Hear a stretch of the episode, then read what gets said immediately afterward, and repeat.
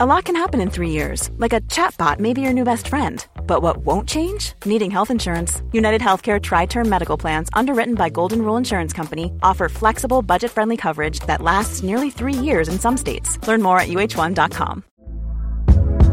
Hey there, it's Michelle Norris. I'm host of a podcast called Your Mama's Kitchen. When I travel, I'm usually looking for a way to find a taste of home when I'm not at home. And one of the things I love to do when I am at home is entertain. And Airbnb allows me to do that. When I was in California recently, I rented a house that had a great kitchen. And when we were sitting around the table, we we're all thinking, we're in someone else's house. Someone could be in all of our homes as well. If you have a home, but you're not always at home, you have an Airbnb. Your home might be worth more than you think. Find out how much at airbnb.com/slash host. Mom deserves the best, and there's no better place to shop for Mother's Day than Whole Foods Market. They're your destination for unbeatable savings, from premium gifts to show-stopping flowers and irresistible desserts. Start by saving 33% with Prime on all body care and candles. Then get a 15-stem bunch of tulips for just $9.99 each with Prime. Round out Mom's menu with festive rosé, irresistible berry chantilly cake, and more special treats. Come celebrate Mother's Day at Whole Foods Market. شنیده بود که اونجا فقر بیداد می‌کنه اما تا با چشم خودش نمی‌دید باورش نمی‌شد. پرتقالای تو ماشینش رو خورد و بین بچه ها تقسیم کرد تا بخورن. بعد سرگرم بازی کردن با سامیه شد که خودش رو زمین کشیده بود تا بهش برسه. پرتقال رو که به سامیه داد دید داره با پوست اونو می‌خوره. سرش رو چرخوند و دید همشون دارن پرتقال رو با پوست می‌خورن. اونا حتی نمی‌دونستن میوه چیه. و اونجا بود که با گوشت و خونش فهمید چقدر این آدما محروم بودن.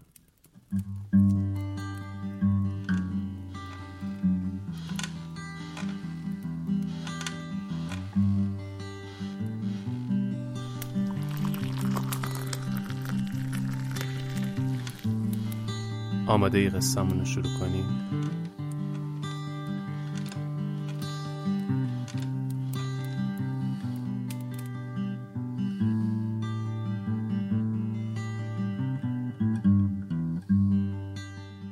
وقتتون بخیر. این قسمت 21 راوی و من آرش کاویانی هستم. این اپیزود هفتم اسفند ماه 99 منتشر شده. توی پادکست راوی من قصه تعریف می‌کنم. قصه زندگی آدمایی که یه چالشی قصهشون رو شنیدنی تر کرده. قصه هایی که درس هاشون تلنگرهایی بهمون می‌زنن تا بهتر زندگی کنیم. هفتم به هفتم هر ماه می‌تونید اپیزود جدید ما رو از همه اپلیکیشن های پادکست بشنوید. پادکست راوی رو می‌تونید از طریق همه اپلیکیشن های پادگیر از جمله Castbox، Apple Podcast و Google Podcast بشنوید. اگرم می‌خواید راوی رو به کسی معرفی کنید که اهل پادگیر نصب کردن نیست می‌تونید بات تلگرام پادکست راوی رو بهشون معرفی کنید. کافیه توی تلگرام سرچ کنن ادساین راوی پادکست بات. از طریق اینستاگرام ما هم می‌تونید خبرهای تکمیلی در مورد قصه ها رو ببینید و بخونید. پادکست راوی رایگانه اما راههایی واسه حمایت مالی از ما وجود داره. با اینکه هیچ الزامی برای حمایت مالی نیست اما خیلی ها از ما توی سایت هامی باش حمایت کردن. این لطفشون باعث میشه که متوجه بشیم مسیرمون رو داریم درست میریم و بفهمیم که کارمون براشون ارزشمنده. البته که این کمک ها یه بخشی از هزینه های پادکست رو پوشش میده. واقعا ممنونیم از شمایی که با کمک مالیتون از ما حمایت می‌کنید و به تداوم تولید پادکست اهمیت می‌دید. اگه شما هم دوست دارید از پادکست راوی حمایت کنید می‌تونید به صفحه هامی باش ما یا سایت راوی پادکست سر بزنید که توی توضیحات اپیزود هم هست. راستی اگه دوست دارید اسپانسر پادکست راوی بشید و محصول و خدماتتون رو توی پادکست راوی تبلیغ کنید حتما از طریق شبکه های اجتماعیمون مثل اینستاگرام و توییتر یا ایمیل پادکست راوی at gmail.com با همون در تماس باشید. تو این اپیزود قرار قصه زندگی کسی رو تعریف کنم که احتمال داره اسمش رو شنیده باشید. یا اسمش رو شنیدید یا هشتگ جازموریان تنها نیست رو دیدید. ولی هیچ وقت با این جزئیاتی که قرار تعریف کنم باهاش آشنا نشدید. کسی که مهاجرت رو انتخاب نکرد و موند تا یک گوشه ای از کشورمون رو آباد کنه. کاری کنه که آدمای بیشتری طعم سلامتی رو بچشن و نماد محبت بدون چشم داشته. سروش سلواتیان کسی که من خیلی سخت تونستم پیداش کنم. نه اینکه ادا در بیاره واقعا کار داشت و می‌دیدم که برای زندگی و سلامت بخشی از مردم کشورمون داره میجنگه. هم صحبتی باهاش برای من افتخار بود و هست. خیلی چیزا تو همون مدتی که پیشش بودم ازش یاد گرفتم و واقعا تاثیر زیادی روی نگاه هم به زندگی داشت. اینکه این آدم چقدر خاکی هست رو توی اپیزود متوجه میشید. من قرار بخش هایی از ویدیو مصاحبم با سروش عزیز رو توی page اینستاگرام راوی هم بذارم. پس حتما از طریق اینستا هم ما رو دنبال کنید تا بیشتر از این قصه مطلع بشید و لذت ببرید. خب قبل از شروع قصه بگم.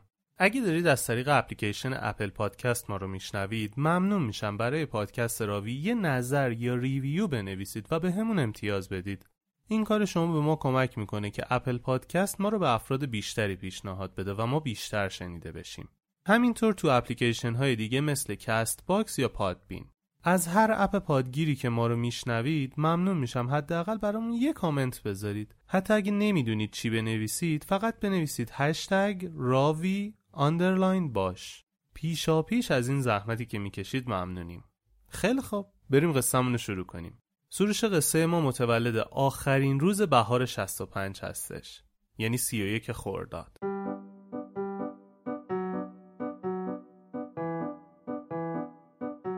ماهسنگ سپاهان اسپانسر و حامی مالی این اپیزوده. ماهسنگ تولید کننده و صادر کننده انواع سنگ هست. توی ساختمونایی که ساخته میشه وقتی می‌خوان یه عنصر زیبا که یادآور طبیعت باشه رو استفاده کنن اغلب میرن سراغ سنگ. سنگ ها چه از لحاظ ظاهری چه کارایی و چه انرژی بهترین متریالی هستن که میشه ازشون توی ساختمون استفاده کرد. البته سنگ توی کشورهای خارجی فقط برای ساختمونهای لوکسه. اما تو کشور ما به خاطر قیمت پایین تموم شدهش توی اغلب ساختمونها استفاده میشه. شرکت ماهسنگ به واسطه تکنولوژی بروزشون می‌تونن سنگ رو در متراژ و ابعاد مختلف تا سایز دو در سه متر تولید کنن و به دست شما برسونن من عاشق آشپزی و به شخصه تجربه خورد کردن مواد غذایی برای آشپزی روی سنگ آشپزخونه رو با هیچ چیز دیگه ای عوض نمی‌کنم. اگه شما هم دوست دارید از سنگ روی کابینت هاتون یا توی ساختمون هاتون یا هر جای دیگه ای استفاده کنید ماه سنگ سپاهان یه گزینه قابل اعتماده برخورد محترمانه و حرفه‌ای کیفیت عالی تنوع محصولات قیمت قابل رقابت و خوشقولیشون مهمترین دلایلی هستش که ماه سنگ سپاهان رو به یه برند درجه یک و با کیفیت ایرانی تبدیل کرده. برای دیدن مدل ها و نمونه کارهاشون می‌تونید به page اینستاگرام و سایتشون سر بزنید. اگر هم دوست دارید حضوری از مدل هاشون بازدید کنید هم می‌تونید به شوروم اصفهانشون که ماه سنگ هست سر بزنید هم به شوروم تهرانشون به نام سنگینو. آدرس هر دوتا شوروم پیج اینستاگرام و سایتشون رو توی توضیحات اپیزود براتون می‌ذارم. با ماه سنگ روی ماه سنگ رو ببینید. اون توی همدان به دنیا اومده و بزرگ شده. تو دوران جنگ سروش و مادر پدرش و برادرش وقتی که شهر تو وضعیت قرمز بوده از خونشون می اومدن بیرون و به همراه باقی مردم شهر می‌رفتن تو روستاهای اطراف که اگه شهر بمبارون شد آدما سالم بمونن. پدرش توی کادر درمانی بود و مادرش هم پرستار. سروش یه برادر بزرگتر از خودش داره به اسم سیاوش که دو سال ازش بزرگتره. پدرشون جدا از کار پرستاری کوهنورد حرفه‌ای هم بود. به قول خودش یکی از چیزایی که تو استان همدان در دسترس و زیاده طبیعت و کوه هست و اکثر همدانی ها هم کوهنورد و طبیعتگرد هستن. مثل جنوبی ها که خیلی به سمت دریا و قایقرانی و ماهیگیری سوق دارن. پدرش مربی کوهنوردی و سنگنوردی هم بوده و اسکی هم می‌کرده و مربی اونم بوده. این اون ژنیه که سروش خیلی تو خودش داره. حالا تو قصه کم کم متوجه میشید. پدر سروش تو اون دوران دوچرخه سواری هم می‌کرده و حتی دوتا پسرش رو صبحها با دوچرخه میرسونده مدرسه. در مورد اینکه ایشون دوچرخه سوار حرفه‌ای هم هستن همین بس که بعد از بازنشستگی یک بار از برج میلاد تهران تا برج ایفل فرانسه برای شرکت در کمپین تبلیغاتی اهدای خون که به مناسبت روز جهانی اهدا کنندگان خون در فرانسه بود به همراه یکی از دوستاشون رکاب زدن و رفتن. فقط همین یه بار هم نبوده. از موزه المپیک تهران تا موزه المپیک سوئیس هم رفتن. خلاصه که کارهای خاص تو ژنشونه. خب از پدرشون بگذریم برگردیم به بچگی سروش. خونه ای که سروش و خونوادش توش زندگی می‌کردن توی یه آپارتمان بود که همسایه های جالبی داشتن. سروش و برادرش به خاطر شرایط کاری پدر و مادرشون توی بچگی مهد کودک و آمادگی می‌رفتن و وقتی هم برمیگشتن تنها بودن. کلا با همسایه هاشون خوب بودن و با بچه های اونها هم بازی می‌کردن. اما همسایه پایینیشون که خانواده آقای حاجیلو بودن با کل همسایه هاشون فرق داشتن. آقای حاجیلو تحصیل کرده فرانسه بودن و تو اون دوران یه مسئولیتی توی فرودگاه همدان داشتن. بچه های آقای حاجیلو هم همبازی های دوران دبستان سروش و سیاوش بودن. البته که به جز بچه ها خود آقای حاجیلو هم همبازی و معلمشون بود. وقتی سروش و سیاوش می‌رفتن خونه آقای حاجیلو مدام در حال درست کردن کاردستی های جدید و جذاب بودن. مثلا می‌رفتن جعبه های چوبی میخریدن و میآوردن و چوبا رو جدا می‌کردن میخاش رو در میآوردن. آقای حاجیلو هم نقاشی یه شمشیر رو روی چوب می‌کشید. بعد وسایل نجاری بهشون می‌داد و اونا همین چوبا رو میبریدن از توشون یه شمشیر در میآوردن و بعد با سنباده تمیزش می‌کردن که تیکه چوبی توی دستشون نره و بعدش هم بهشون رنگ می‌داد شمشیراشون رو رنگ می‌کردن و در نهایت با شمشیرایی که خودشون درست می‌کردن شمشیر بازی می‌کردن. کلا در حال کاردستی درست کردن بودن. یا یکی از کاردستی مورد علاقهشون بادبادک بود. چون آقای حاجیلو هم توی فرودگاه کار می‌کرد و اطلاعات خوبی در مورد هواپیما و پرواز داشت مدام راهنماییشون می‌کرد که چه نکاتی توی پرواز مهمه و اونا هم سعی می‌کردن بادبادکشون رو بر اساس نکاتی که آقای حاجیلو در مورد پرواز بهشون یاد می‌داد بسازن. و همین دقت توی ساختن بادبادک بر اساس نکات پرواز کاری کرده بود که بادبادکاشون از همه بادبادکای هم محلیاشون بهتر پرواز کنه. حتی یه کارهای جالبی هم می‌کردن. مثلا با یه سری وسایل برای بادبادکشون جای شم درست می‌کردن که اکثرا همون بالا کل بادبادکشون به خاطر حرکت میسوخت و جنازش به زمین می‌رسید. آقای حاجیلو بهشون یاد داده بود که توی جعبه کیوی کیسه پهن کنن و کفش رو سوراخ کنن و خاک بریزن توش و سبزی بکارن. سروش و سیاوش هم روی کل دیواره بالکن خونشون سبزی کاری را انداخته بودن و این سبزی کاری براشون خیلی لذت بخش بود. از وقتی سبزی کاشتن یاد گرفته بودن دوست داشتن دیگه همه چی بکارن. اون موقع شهرداری توی خیابون گل ناز میکاشت. سروش با راهنمایی آقای حاجیلو می‌رفت از این گل نازها تخمهاشون رو بر می داشت و میکاشت تا رشد کنن. بعد بیشتر که می‌شد قلمه می‌زدن و بیشترش می‌کردن. به جز گل ناز هر گلی که تو خیابون می‌دید رو یه نسخه کپی می‌کرد paste می‌کرد تو خونشون و تو این مدت کلا خیلی رو کشاورزی تمرکز داشت و یاد گرفت.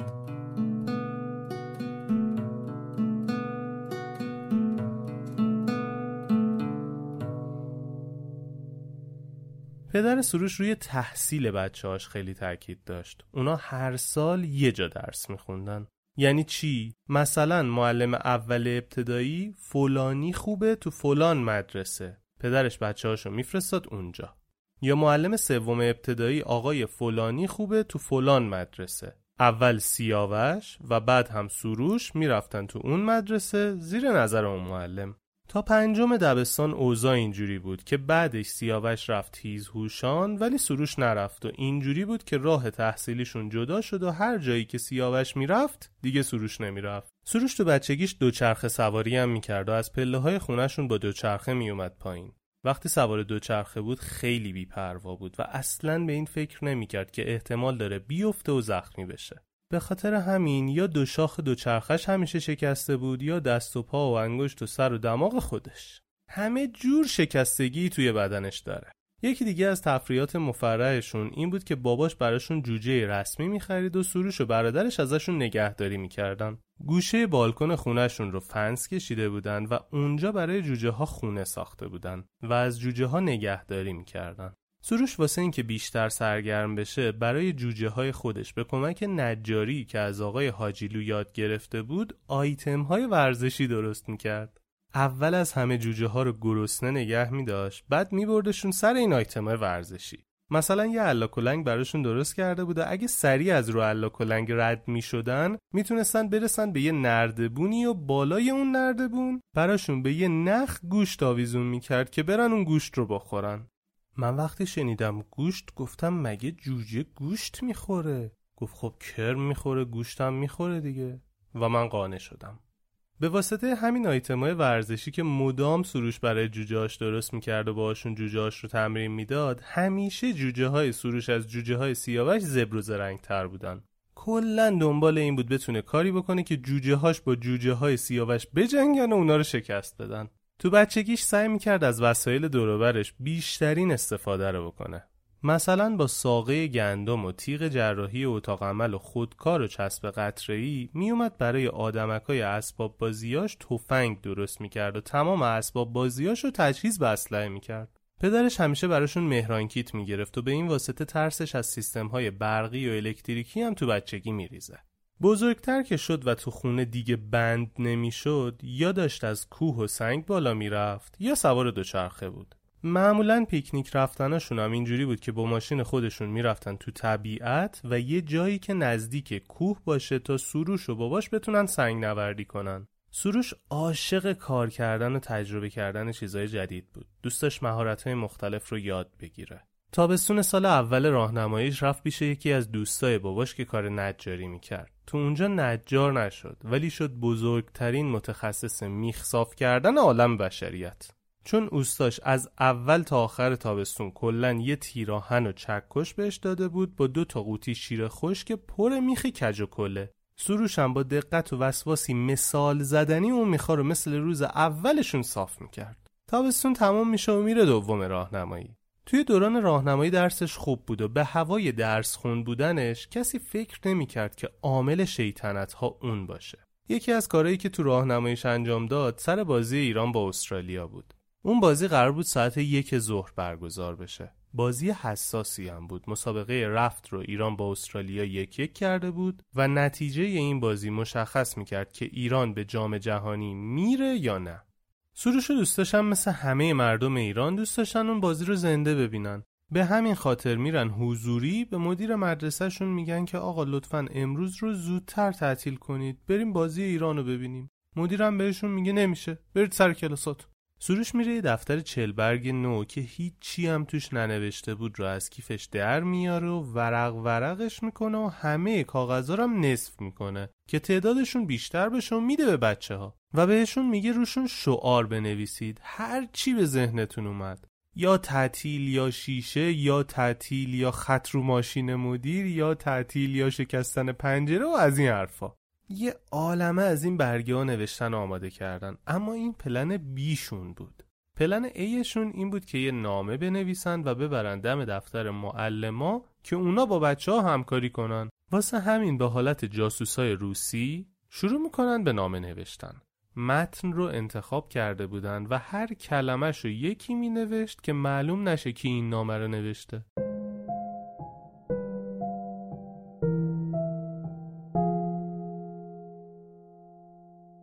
بالاخره نامه رو می نویسن و می‌برن دم دفتر معلم و از زیر در نامه رو میندازن تو. محتوای نامه هم این بود که اگه تعطیلمون نکنید ماشین فلان معلم که این شکلی و اونجا پارکر رو خط میندازیم. شیشه فلان اتاق رو میشکنیم و یه عالم نشونی دقیق دیگه از وسایلی که مربوط به معلما بود رو داده بودن که اگه با بچه ها همکاری نکنن کلاس تعطیل بشه اونها رو منهدم می‌کنن. سر کلاس بودن که یهو مدیر میاد تو و داد و بیداد که آره کی این نامه رو نوشته نمی‌ذارم برید از مدرسه بیرون و یه سری حرفای دیگه. اما سروشینا هنوز امیدشون رو از دست نداده بودن. اون دفتر چلبرگی رو که خورد کرده بودن و رو شعار نوشته بودن رو تو زنگ تفریح از پنجره کلاسا وقتی زنگ می‌خوره پرت می‌کنن بیرون و این کاغذ و کل حیات رو می‌گیره. کفر مدیر مدرسه رو درآورده بودن. آقای مدیرم میره در مدرسه رو قفل می‌کنه که کسی نتونه از مدرسه بیرون بره. در نهایت هم 20 نفر با پلن سی از دیوار مدرسه فرار می‌کنن و میرن که بازی فوتبال ایران رو ببینن. میگذره و تابستون اون سال باز هم به خاطر علاقش به کار کردن میره نقاشی ساختمون یاد بگیره. این بار میره پیش یه گروهی که رفته بودن تو بیمارستانی که پدرش کار می‌کرد کار نقاشی بیمارستان رو انجام بدن.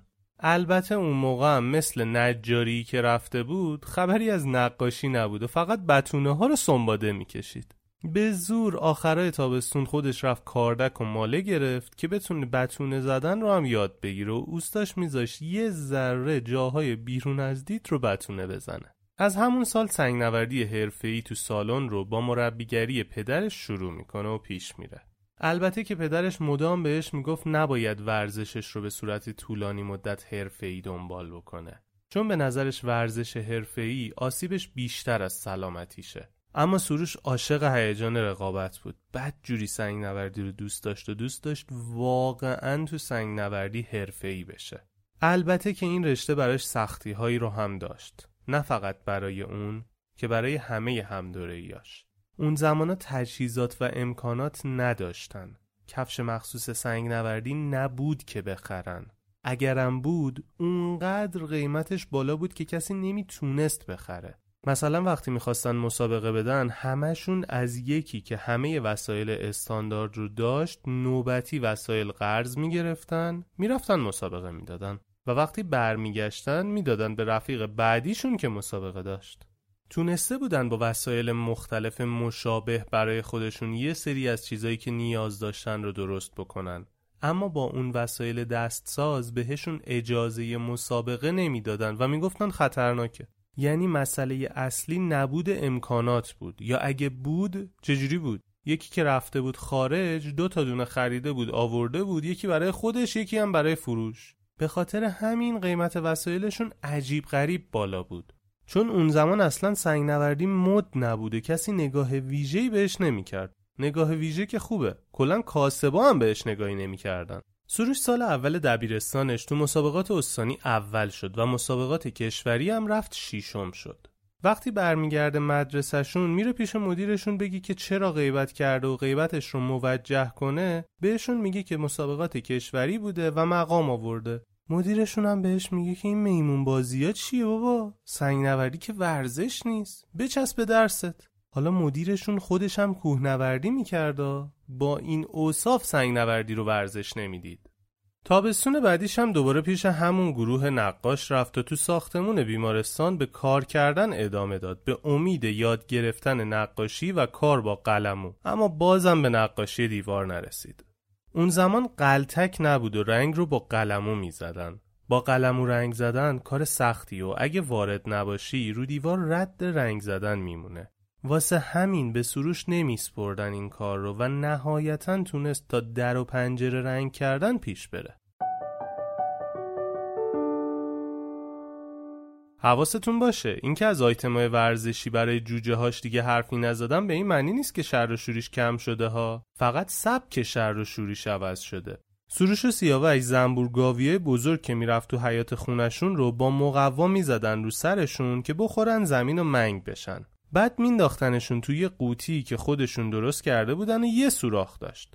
از اون سوراخ تو قوطی فوت می‌کردن. اون زنبورم که تقریبا از منگی در اومده بود می‌فهمید این راه خروجه و میومد سرشو می‌کرد بیرون که فرار کنه بدنش رد نمی‌شد. بعد سروش و برادرش دور گردنش رو نخ مینداختن و گره می‌زدن و یه جورای قلاده واسش درست می‌کردن. ما تو بچگی از این زنبورا فرار می‌کردیم. سروش و سیاوش اینا رو حیوان خونگیشون می‌کردن. پتشون بود. البته که بعد یکی دو روز که تو قوطی بودن این زنبورا هم میمردن. سوم دبیرستان سروش درگیر تمرین سنگ نوردی برای مسابقات کشوری شده بود و دوست داشت بتونه تو کشور مقام بالایی کسب کنه و واقعا هم کیفیت سنگ نوردیش بالا رفته بود. حتی توی تمرینات اردوی تیم ملی سنگ نوردی هم دعوت شده بود و شرکت می‌کرد.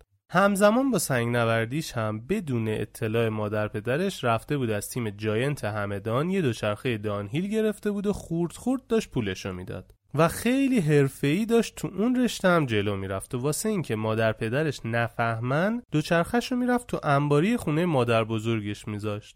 اگه بخوام بگم مسابقات دانهیل چیه به طور ساده همین مسابقات دوچرخه سواری هستش که از کوه با دوچرخه میان پایین. اون سال قرار بود مسابقات دانهیل کشوری توی همدان برگزار بشه. به خاطر همین سروش و دوستاش و بچه های تیم دانهیل خیلی شدید درگیر درست کردن جاده این مسابقات و تمرین توی اون بودن.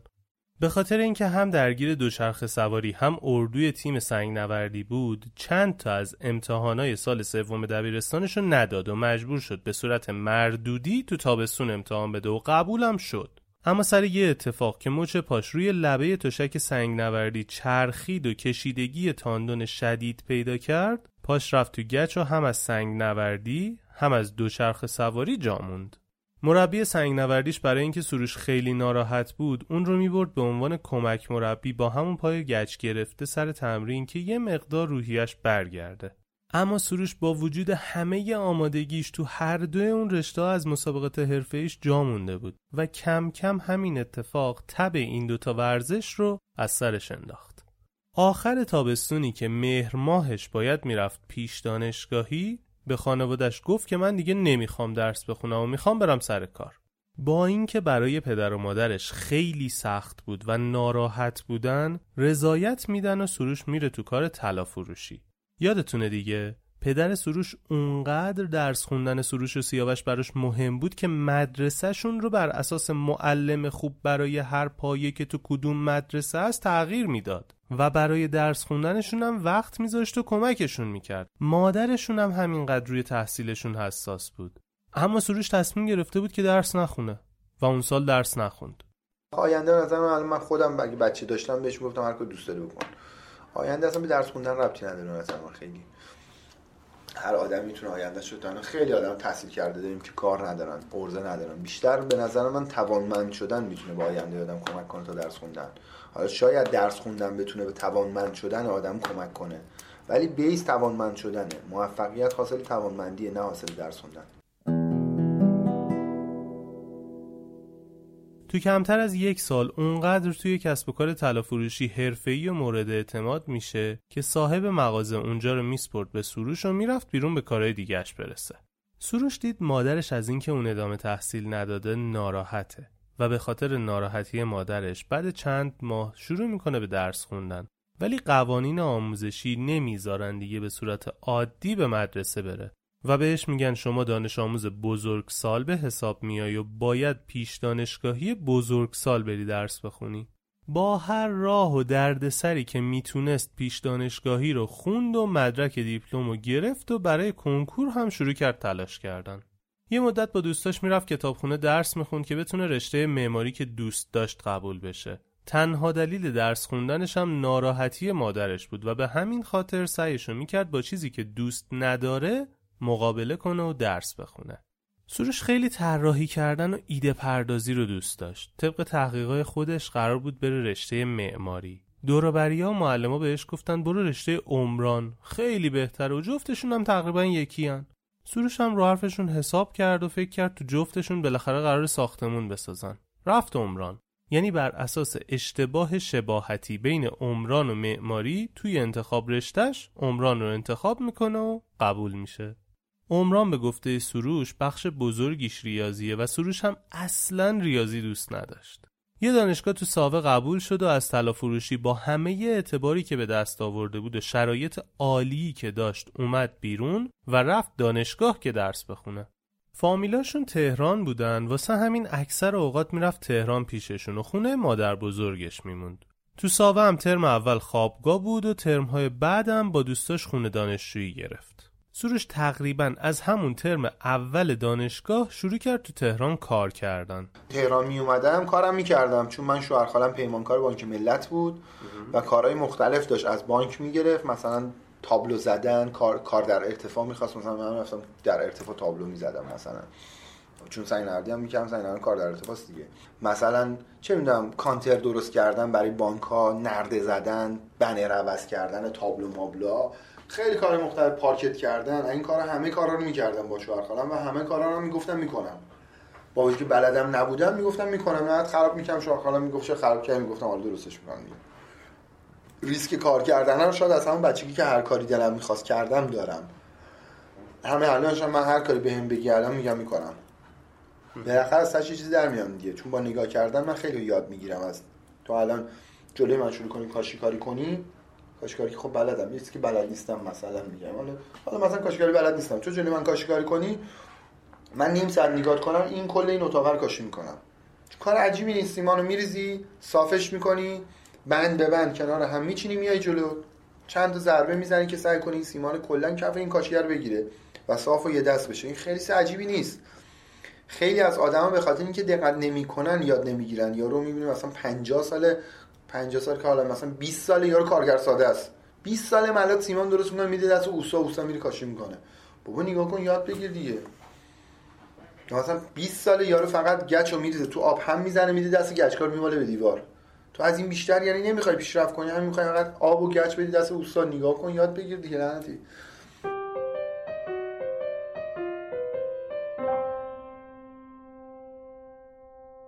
سال دوم دانشگاه دیگه فقط پدر و مادرش همدان بودن و اونا هم تصمیم گرفتن بیان تهران که پیش دوتا پسراشون باشن. چون سیاوش هم توی دانشگاه توی تهران درس می‌خوند. سروش که با شوهر خالش کار می‌کرد با داییش هم یه جورایی همکار بود و از همونجا با داییش خیلی صمیمی و جیک تو جیک شدن. یه جوری بود که همیشه از همه چیز همدیگه خبر داشتن. دوباره جمع خانوادگیشون تو تهران جمع شده بود. تازه سختی های رشته که توش درس میخوندم داشت خودشو نشون می‌داد و هر چی می‌رفت جلوتر سروش می‌دید عمران اصلا رشته ای نیست که دوست داشته باشه و انگار داشت توش تقلا می‌کرد. بعد از یه طرف دیگه هم درس خوندن داشت کار کردنش رو تحت شعا قرار می‌داد و این همزمانی و بیعلاقگی به درس و دانشگاه تقریبا تا سال چهارم دانشگاهش همراهش بود و فقط روزا رو میگذروند و هدف خاصی تو اون مدت زمان نداشت و چیزی رو جدی دنبال نمی‌کرد. کم کار می‌کرد کم درس می‌خوند و کلا به هم ریخته بود. سال چهارم تحصیلش تو دانشگاه میگن ثبت نام دانشجویی برای مکه انجام میدن و می‌تونه بره مکه. سروش هم با یکی از دوستاش ثبت نام می‌کنه و بعد از یه مدتی اسمشون در میاد و با خوشحالی تمام را میفته میره مکه. و خیلی جای جذاب و باحالی بود برام. از بعد مذهبیش کاری نداریم از بعد انرژی خیلی جای پر انرژی جالبی بود. حالا اینکه اعتقادا مکه جای مسلمونات و اینا به نظر من هر جایی که آدما خالصانه ترین حالت ممکنشون رو بروز میدن جای جالبیه. مسجد باشه کلیسا باشه قبرستون باشه نمی‌دونم مکه باشه مشهد باشه هر جا باشه چون یه بعد مذهبی داره و آدما تصورشون اینه که خدا فقط خدا اینجا هست. پس سعی کنیم مواظب باشیم دروغ نگیم سعی کنیم مواظب باشیم مثلا چیکار چیکار کنیم. انرژی آدم خیلی بیشتره. انرژی اون محیط هم بیشتر میشه ناخودآگاه. تو کلیسا هم به نظر من یه آدم خیلی معتقد مذهبی اسلامی هم بره حالش بهتر میشه. اگر اون نگاه مثلا مبارزه نسبت به اینو بذاره کنار حس بهتری داره. چون جایی که آدمای انرژی خوبی دارن بعد مکه یکی از مهمترین نقاط انرژیه. چون جدا از اینکه میلیون ها نفر میان اونجا عبادت می‌کنن در طول سالها میلیون ها نفر هم به سمت اونجا همینجوری دارن نماز می‌خونن. به اون سمت هدف گرفتن این انرژی رو. حالا درست یا غلطش اصلا کار مذهبی ندارم باشه و جای باحالیه. انرژی عجیب غریب و باحالی داره. و خوشحالم که رفتم مکه. همین الان اگه نرفته بودم به می‌گفتم بیا برو مکه فردا صبح می‌رفتم مکه. چون تجربه کردن این فضاها اصلا تو اگه اعتقادات مذهبی هم نداشته باشی هم جالبه. چون باید ببینی که بتونی قضاوت کنی باید ببینی که بتونی تصمیم بگیری. هر چقدر من به تو بگم مکه جای خوبیه تا نری نمی‌فهمی چه خبره. هر چقدر بگم جای بدیه تا نری بازم نمیفهم چه خبره. به خاطر همین خوب آدم تجربه کنه چون مهمترین چیزی که بهش میشه باور داشت چشم گوش آدمه. بقیهش همش می‌تونه بازی باشه. وقتی برمیگرده حس و حالش خیلی بهتر شده بوده. تصمیم می‌گیره دوباره تمرکزش رو بذاره روی علاقش که کار کردن هستش و ازش لذت می‌بره. یه پراید قسطی با قرض و قوله می‌خره و شروع می‌کنه باهاش مسافر کشی. همسایه یکی از همدانشگاهیاش یه مسافرخونه کره زده بود. سروش به واسطه این آشناییش میره اونجا تو اون مسافرخونه با رانندگی شروع می‌کنه. یعنی مسافرای اونجا که می‌خواستن جایی برن رو سروش میرسوند. مثلا کره رو می‌برد فرودگاه و میآورد. غذاهایی که آشپز مسافرخونه برای شرکت‌های کره میپخت رو می‌برد بهشون می‌داد و اینجور کارا. کار می‌کرد و از درس فراری بود. 108 واحد گذرونده بود و مصمم شده بود که رشتهش رو دوست نداره. بالاخره تصمیم می‌گیره درسایی که خونده رو با فوق دیپلم معادل سازی کنه و درس خوندن رو بذاره کنار. کم کم اون مسافرخونه که توش کار می‌کرد بزرگ و بزرگتر شد و سروش هم که خیلی کاری و منضبط بود تونست اول بشه مسئول خرید بعد مسئول رستوران اونجا. تقریبا تو رستوران اونجا همه کاره شد و همچنان هم مسافرها رو می‌برد فرودگاه و میآورد و با اون کره ارتباط صمیمانه تری گرفته بود. باهاشون خرید و فروش می‌کرد می‌رفت سر کارخونه هاشون کاراشون رو را مینداخت شکل پول در آوردن تو اونجا رو یاد گرفته بود. توی اون مسافرخونه و رستوران هر کاری بهش ربط نداشت رو هم انجام می‌داد. اگه لازم بود آشپزی می‌کرد. مسافر میومد اون پذیرایی می‌کرد تا بقیه به خودشون بجنبن اگه سر کارگر شلوغ بود کمکشون می‌کرد ظرف میشست. همه کار می‌کرد و براش مهم نبود چه کاری باشه. چون کار کردن رو دوست داشت. از اینکه بیکار بشینه یه جا لذت نمی‌برد. زیاد کار می‌کرد و درآمدش هم خوب شده بود. کره که می اومدن ایران خیلی براشون مهم بود بتونن یه کسی رو پیدا کنن که مطمئن و معتبر و همه کاره باشه. سروش براشون تبدیل شده بود به اون آچار فرانسه که هر کاری می‌گفتن انجام می‌داد و نه نمی آورد علاوه بر آچار فرانسه بودن این براشون مهم بود که اون خیلی سالم کار می‌کرد و دروغ و دقل تو کارش نبود.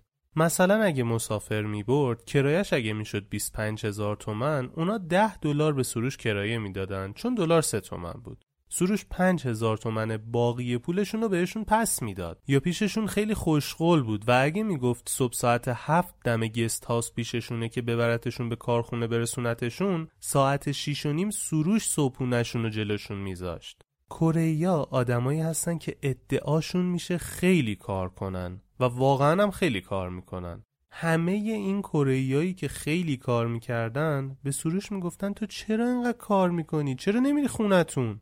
با همین کار کردنا تونست پرایدش رو بفروشه و یه ماشین بهتر بخره. کاهوچینی یه چیزیه که کره تو غذاشون خیلی استفاده می‌کنن. سروش هم که این موضوع رو می‌دونست می‌رفت از تربار کرج که کیفیت کاهوچینیش از بقیه جا بیشتر بود تو فصلش کاهو می‌گرفت و بار ماشینش می‌زد. کاهوها رو هم برای گست هاسشون می‌برد هم می‌برد دم خونه کره که میشناختشون و باهاشون کار می‌کرد همونجا دم خونهشون با ترازو کاهو رو وزن می‌کرد و بهشون میفروخت. تابستون که می‌شد کیفیت کاهوچینی میومد پایین و معمولا وسط کاهوها میپوسید. گشته بود یه گلخونه پیدا کرده بود و تخم کاهوچینی بهشون داده بود که براش کاهوچینی بکارن. به کمک این فکر سروش تو تابستون کاهوچینی با کیفیت و تازه حتی بهتر از چیزی که تو فصلش هم گیر نمیومد تولید می‌کرد و به کره میفروخت. این فروش مواد غذایی به کره ها در مورد خرچنگ و مرکب ماهی هم صدق می‌کرد. از جنوب خرچنگ و مرکب ماهی می‌خرید و می‌گفت براش بفرستن و تو ترمینال جنوب تحویل می‌گرفت و خودش می‌برد به مشتریاش میفروخت. مسئول رستوران شده بود و درآمدش هم خوب بود. ولی چیزی که برای سروش خیلی مهم بود کار کردن بود نه درآمد بالا. برای همین از کار کردنش خسته نمی‌شد و واسهش مهم نبود ماشینش و لباسش چیه یا مسئولیتش تو اون رستوران چیه و چی کار است. هر کاری که دم دستش میومد رو انجام می‌داد. به خاطر همین اخلاقش کره ها خیلی از سروش خوششون اومده بود و مدام همکاریشون رو باهاش بیشتر می‌کردن. کره خیلی آب انار دوست داشتن و فکر می‌کردن با آب انار زردی پوستشون تبدیل میشه به قرمزی. سروش هم یه کارخونه تو سابه پیدا کرده بود که کنستانتره انار تو حجم بالا ازشون می‌خرید و میآورد تهران بطری می‌کرد به کره میفروخت. و اونا هم به عنوان سوقاتی با خودشون میبردن کره. وقتی میگم هر کاری گیر می‌کردن به سروش رو مینداختن واقعا منظورم هر کاریه.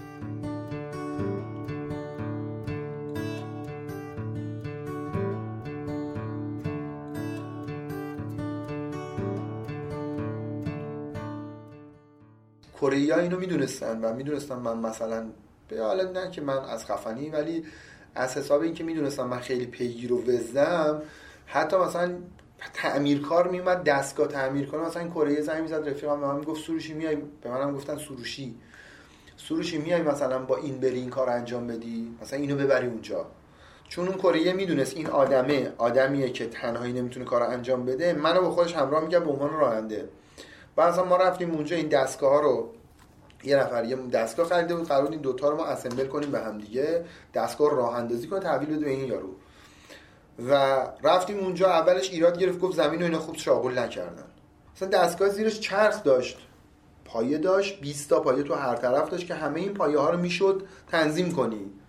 و این یارو تراز لیزری گذاشته بود می‌گفت نه زمین کجه؟ من دستگاه رو اسمبل نمی‌کنم. چون به فکرش این بود که منم رانندم. و نباید به من مثلا رو بده من بهش گفتم آقا اوکی میشه اینا تنظیم میشه. نو حرف نزن. بعد بالاخره ارزول برای بود. من به قانعش کردم که آقا این پایه ها رو تنظیم می‌کنیم هر جا بذاریم. حالا یه یک درصد مثلا نیم درصد چیب نامیزون باشه چی مگه ایران اینجا؟ آره مثلا اومدیم اونا برنامه‌ریزی کردیم که این دوتا پالت هایی که اومده بود دوتا کانتینرهایی که اومده بود و خالی کنیم. این دستگاه بیاد بیرون دو تیکش با جرثقیل بعد بیاد بره تو. با جرثقیل جرثقیل مثلا ساب کارخونه رفت جرثقیل 5 تن آورد 4 تن دستگاه بود. می‌گفت نه در جرثقیل 10 تن بیارین. این امکان پذیر نیست این غیر استاندارده. باید اینقدر سیفتی رعایت بشه. بابا ول کن بابا بیخیال حالا با هر زور بلایی مثلا من رفتم پنجره سوله رو باز کردم. مثلا به من ربطی نشیش کدوم از این کارا. علی چون نمی‌تونستم بذارم کار نصف بمونه می‌خواستم انجامش بدم دیگه. رفتم پنجره بالای سوله رو به یارو گفتم بیا بریم به کارگرش گفتم بیا بریم پنجره رو بکنیم شیشه ها رو پیچاشو وا کردیم. پنجره رو در آوردیم باز کردیم. به جرثقیلی گفتم از اینجا بومتو بده تو اینو بلند کن. که این دیگه نتونه قور بزنه. بگه چون زاویهش زیاده اهرامش بلند میشه غیر استاندارده. گفتم آقا از پنجره بکن تو بوم تو. از این پنجره بیار بیرون بوم تو. اینجا بلندش کن. بعد بیار اینجا بذارش. بعد دوباره بیا تو از اینجا دوباره بلندش کن بذارش اونجا تو, تو دو مرحله ببرش. نه اینکه یه بوم 20 متری بلند کنی با جرثقیل 10 تونی که بتونی اینو مثلا خیلی دور جابجا کنی تو دو تیکه جابجاش کن. بعد خب اون صاحب کارخونه حال می‌کرد. این کره یه هرس می‌خورد. به خاطر اینکه مثلا من داشتم کارو انجام می‌دادم این دیگه نمی‌تونست قور بزنه. بعد اومدیم مثلا اون دستگاه رو آوردیم دو تیکر آوردیم بغل هم گذاشتیم و اینا. به هر بدبختی بود آخرش با لیفترا که اینا اینا جفت کردیم و توی هر دستگاهی خب وقتی یه دستگاه داره از یک کشور دیگه میاد تمام پیچاش و تمام آچارای مورد استفاده اون پیچا هم هست. خب این چون پک جدا بود دو تا ابزار جدا برای خودش اومده بود کیف ابزار کامل برای هر بسته‌بندی اینا اومده بود. بعد این یکیشو وا کرد و چیت رو زمین و خیلی هم کره خیلی منظم و قانونمندن دیگه. همه رو چیت رو زمین شماره از رو کاتالوگ تک تک چیت رو زمین و شروع کرد مثلا چیز کردن. جب ابزار اون یکی وا نکرد. فقط پیچاشو خالی کرد. چیت رو زمین رو شروع کرد یکی یکی یواش یواش بستن و منم شروع کردم از پیچا این ور داشتم. هر چیزی که این میبست من اون ور میبستم. خب می‌خواستم زودتر تمومش بریم دیگه. کاری نداره دیگه پیچ بستن اسمبل کردن کاری نداره. بغیر از قسمتی تخصصی ماشینری که مثلا میگیم سختی که حالا همچین چیزی هم خیلی نداشت. آقا هی من میبستم این هی می‌دید. من تقلا می‌کنم. مثل اومد بالا گفت چیکار می‌کنی؟ گفتم دارم میبندم. گفت نه تو خیر استانداردی نباید این کارو بکنی گفتم خب بیا ببین کدومو بعد بستم دیگه. تو بگو کدوم من اشتباه بستم. نگاه کرد بعد مثلا آچار مخصوص داشت که پیچو که صفر می‌کرد مثلا با دو دهم درصد صفر بشه مثلا. اون حجم سفت شدنش هم که دیگه زورمال نباشه اضافه صفر کنی پیچ ببره یا هرچی. درجه داشت این آچار جغجغه که صفر می‌کرد. تک تک جغجغه هایی که این می‌زد و من نگاه می‌کردم اون برم مثلا با همون درصد می‌زدم. کاری نش دیگه نگاه کردن دیگه تو با نگاه کردن یاد میگیر دیگه. چیز عجیبی خلبانی نیست که تو بگی من الان مثلا نگاه کردم یاد نگرفتم باید کلی تمرین کنم. پیچ صفر کردن دیگه تمرین نمی‌خواد. اومد ایراد بگیره هر کدومو تست کرد دید درسته. بعد هرس می‌خورد از یه طرفی از یه طرفی هم خوشحال بود که کارش داره جلو میفته کار نه بالاخره اون تموم شد و بعد از اون من یکی از نماینده های شرکت ال برای ماشینری شده بودم. می‌رفتم ماشین براشون نصب می‌کردم میفرستادن ایران می‌رفتم نصب می‌کردم. مثلا یه کره میفرستادم مثلا یه کارشناس میفرستم به که دو تا دو نفرم باش بفرستن کارشناس میومد دو نفر میبستیم. چند مرحله بعدش که اصلا خودم می‌رفتم میبستم. اینجوری هم نبود که فقط اگه بهش می‌گفتن و تاکید می‌کردن کار رو پیگیرانه و درست انجام بده. کلا تو مرامش این بود که کاری رو بیکیفیت و شلوول انجام نده. و تمام توانش رو برای بهترین حالت انجام شدن اون کار بذاره. بازی زوبه هم بود با سامسونگ. بعد ما آشپزمون کره بود. آشپز کره هم خیلی با من حال می‌کردن. چون من خیلی کار می‌کردم و خب زندگی شخصی من اون کاره بود. برای اونا هم همین بود. اونا هم کل زندگیشون کار بود و منو به خودشون نزدیک می‌دونستن چون انقدر کار می‌کنم حتی بعضی وقتا مثلا از دست من هرس میخوردم مثلا آشپز من می‌گفت برو خونتون دیگه. می‌گفتم من نمیرم اینجا کار دارم حالا. و هر کاری هم بود می‌کردم. مثلا من اون موقعی که راننده بودم و فقط باید راننده میبودم میومدم میز جمع می‌کردم. ظرف میشستم. مسئول خرید بودم هم همین کار می‌کردم. مسئول اونجا هم شده بودم واسه هم کار زوباهن یا زنگ زدن به آشپز ما. آشپز ما هم خیلی من میگم دوست داشت. چون مثلا با خودم میبردمش مثلا کو. آشپز اون مثلا با خودم میبردم کو. گناه داشت که تنها بود بنده خودم مثلا می‌رفتم کو با خودم میبردمش مسافرت مثلا یه روزه تو تهران این بر بر شمال مثلا در حد تا مثلا لباسون برو اینا میبردمش اینا و روزای اول نمی‌فهمید که من دارم بهش حال میدم. رفیقی ما هم دیگه ما هم شام بخوریم. میومدیم می‌گفت بیاین 50 دلار. گفتم بابا برو دیوونه ای من با هم رفتیم یه غذا خوردیم اومدیم چرا 50 دلار پولش چیه؟ نه بیا تو راننده پولش بگیم گفتم برو راننده چی؟ با هم رفیقیم رفتیم حال کردیم. آره بعد دیگه اینقدر با من دوست بودن آشپزا اکثرا مثلا به من گفتن تو مثل پسر ما. یکیشون بود که دیگه اصلا به من گفت تو باید به من بگی آبانیم یعنی بابا. نه به من بگی مستر کیم دیگه چی این آشپزه خب تلفن اون جواب می‌داد چون کره زنگ می‌زد حرف می‌زدن یه مترجم کره هم داشتیم توی رستوران. آشپزه گوشی براشون مترجم همیشه دیر میاد ساعت 12 صبح میومد ما از 6 صبح داشتیم کار می‌کردیم. گوشی رو برداشت بهش گفتن آقا مثلا برای اون کره که اومدن بازی با زوباهن ما دورچین می‌خوایم. کره یا غذاشون یه چیزی دورش میچینن با غذا می‌خورن. مثل سالاد و ماست و مثلا ترشی و مربا و اینجور سرما که دور غذاست. بهش میگن پنچن. اون پنچن اون دورچینه خیلی مهمه تو غذای کره حتی بعضی وقتا یعنی بعضی وقتا نه تو غذای ایرانی جلوش بذاری. این پنچنه باشه می‌خوره. ولی غذای ایرانی خالی بذاری نمی‌خوره. حتی غذای کره بذاری جلوش اینا نباشن با سختی می‌خوره. انگار بهش زور اومده. چون جز اصلی غذاشونه. خب رستوران هم باید زیاد داشته باشن پنچن شاید یارو تو خونش دو یا سه مدل از اینا می‌ذاره و غذا می‌خوره. یا شاید فقط یه دونه کیمچی کارش رو بندازه. اصلی ترین اون banchan کیمچیه. اینا زنگ زدن گفتن ما یه سری banchan می‌خوایم بفرستین اصفهان. من مسئول خرید و مسئول مثلا راننده و مسئول این خیلی مثلا خیلی رشدم سریع بود تو اون کاری که شروع کردم دیگه. بعد رفتم یخدون خریدم و box خریدم و یخساز رو روشن کردم و اینا رو درست کرد. آشپزه رو ریختیم توشو. گفت زنگ بزن تاکسی اینو ببره. زنگ زدم به تاکسی. یادم نیست چقدر گفت. ولی عددش زیاد بود و از طرف دیگه هم خب اصلا درست بود که ما دست یه آدم معتمد بدیم اینو ببره. چون غذای یه تیم فوتبال بود که می‌تونست با یه قرص همشون برن رو هوا دیگه. بعد من به این گفتم خودم می‌برم دیگه. گفت نه تو من اینجا کار نده گفتم با می‌برم اصفهان دیگه می‌برم میارم دیگه. گذاشتم پشت ماشین رفتم اصفهان. رفتم اصفهان اینا رو دادم به این کره تو هتل کوسر اصفهان هم بودم. دادم به این کره خب کاری هم اصفهان نداشتم که یه ساندویچ خریدم برگشتم اومدم تهران. بعد اومدم تهران مثلا ساعت دو سه صبح رسیدم تهران. رفتم با بچه یه زن نشستم تعریف کردم با کارگرای رستوران اینا بودن. رفتم توی یکی از اتاقا خوابیدم. ساعت 9 صبح بود فکر کنم. هشت صبح بود. آشپز اومد. سروشی کم کم گفت گو اصفهان. گفتم کجا اصفهان؟ دیروز اصفهان رفتم. بلند شدم دم لباسمو در آورده بودم شلوارمو پوشیدم و اینا. گفتم کجا چی میگی؟ مستر که بریم کجا چی میگی؟ من هر ساعت دیروز رانندگی کردم چی میگی؟ اومدم بیرون دیدم وسیلار چیده دم در یه سری هم چیده تو ماشین من سویچ عجیبم در چیده تو ماشین من. گو اصفهان. گفتم بابا اصفهان فکر کرج 50 کیلومتر 500 کیلومتر گفت نو پرابلم. گو اصفهان. باید به اونا غذا بدیم. زنگ زد سامسونگ گفته بود این سری بهمون غذا بدین. مواد غذایی آماده کرده نیمه آماده خورد کرده این از صبح ساعت 6 صبح آماده کرده. منم بیدار نکرد تفلی به خاطر اینکه مثلا من بخوابم یه سره گفت بریم اصفهان. سوار ماشین شدیم دوباره رفتیم اصفهان. من اگه الان یک ساعت تمرین کنم با ساتور پیاز خورد کنم می‌تونم مثلا تو 5 دقیقه 100 کیلو پیاز خورد کنم برات. چون مثلا با ساتور کار کردن تو آشپزخونه با این کره حرفه یاد گرفتم.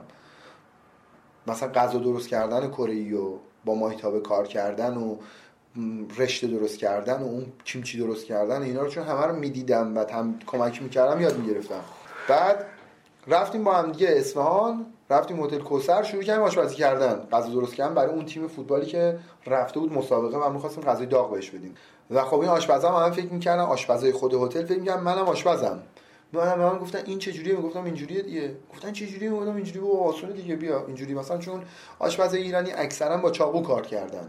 با ساتور خیلی کار نکردن. ما آشپزامون از اون بر ساتور می آوردن به خودشون حتی. فقط این ساتور سنگینه. وقتی بلندش می صاف میذاش خودش برش می‌زنه. مثل چاقو نیست لازم باشه حرکت انجام بدی. فقط بلند کردن و صاف آوردن پایینشه. مثلا به اینا تو آشپزخونه هتل کوسر به دو سه تا از آشپزا مثلا با ساتور کار کردن یاد می‌دادم. می‌رفتم اون غذا درست میگم با این مستر کیم و اینا. غذا رو درست کردیم به بازیکنای تیم دادیم. آها بازیکنای تیم فوتبال بودن. وسطای فوتبال ما دیدیم اینا دارن می‌برن. چون بازی زوب بازی اون بر توی کره رو موسا برده بودن. تو ایران اگه مساوی هم می‌کردن برنده می‌شدن و مساوی کردن و برنده این رفت و برگشت شدن. اومدن خوشحال و غذا خوردن و مسئولشون اومد من دید که ایرانی بود کره کره بود ولی ساکن ایران بود ساکن سام... کارمند سامسونگ بود. من دید گفت تو اینجایی دوباره؟ گفتم آره. گفت تو دیروز بودی اصفهانی مگه؟ گفتم نه رفتم تهران برگشتم. ساعت شروع که گفت تو یعنی 7 ساعت رفتی تهران برگشتی؟ گفتم آره دیگه مستر کیم گفت بیا غذا بدیم اینا.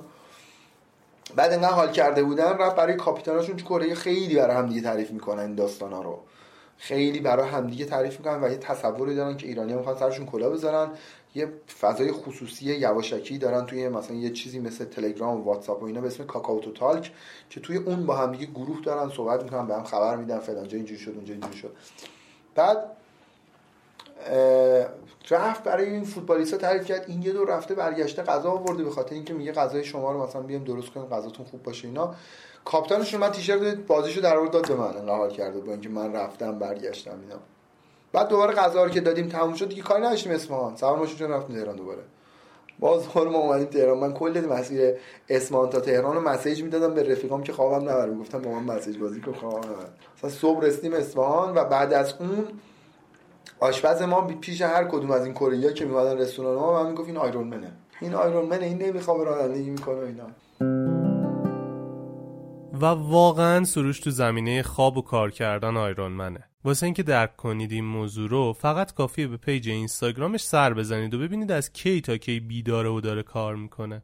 سروش چند سال غیبت سربازی داشت و سربازی نرفته بود. منتظر بود تا بتونه سربازیشو بخره.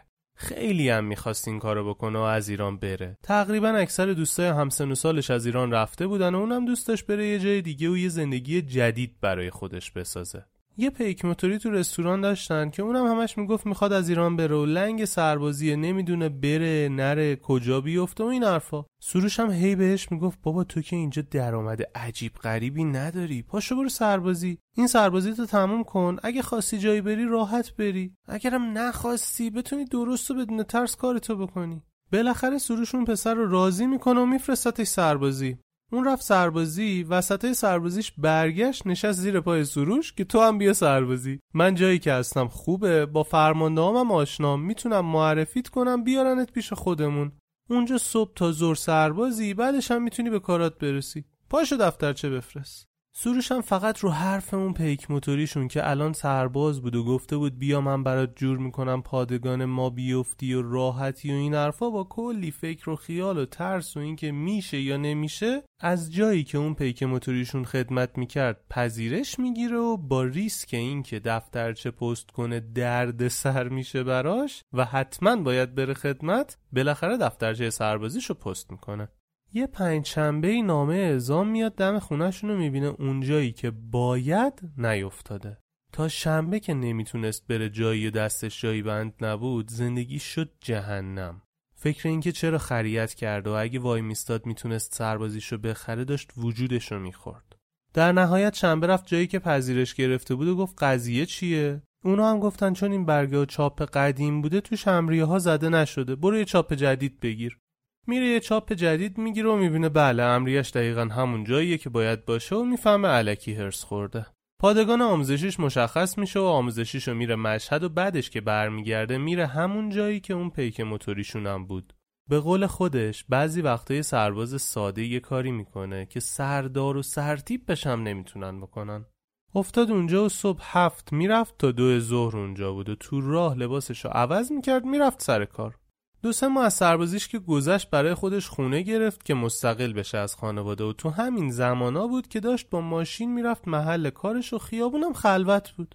سروش هم خیلی آروم داشت رانندگی می‌کرد. سرعتش نزدیک 20 تا بود که یه آبر پیاده خودشو پرت می‌کنه جلو ماشینشو با سروش تصادف می‌کنه. سروش که هنوز تو ماشین بود همون لحظه تصادف خدا رو شکر می‌کنه که آروم داشته رانندگی می‌کرده و آروم خورده به اون پیاده و احتمالا اتفاقی برای اون آبر پیاده نیفتاده. البته اینا تو فکرش بود. کمربندشو که باز می‌کنه و پیاده میشه می‌بینه یا خدا! این آبر جوری صدمه دیده که انگار تو هفتش تا تصادف سنگین همزمان حضور داشته. ابروش پاره شده بود دوتا دندوناش شکسته بود دماغش باد داشت انگار شکسته دستشو نمی‌تونست جون بده کل بدنش زخم شده بود اصلا یه اوضاع عجیب غریب. خیلی سریع هم یه سری آدم اومدن دور ماشین جمع شدن و شروع کردن به سر صدا کردن که آی جوون مردم کشتی چرا انقدر تند رانندگی می‌کنی؟ حواست کجاست و این حرفا؟ سروش مات و مبهوت بود. با خودش می‌گفت این تصادف ساختگیه.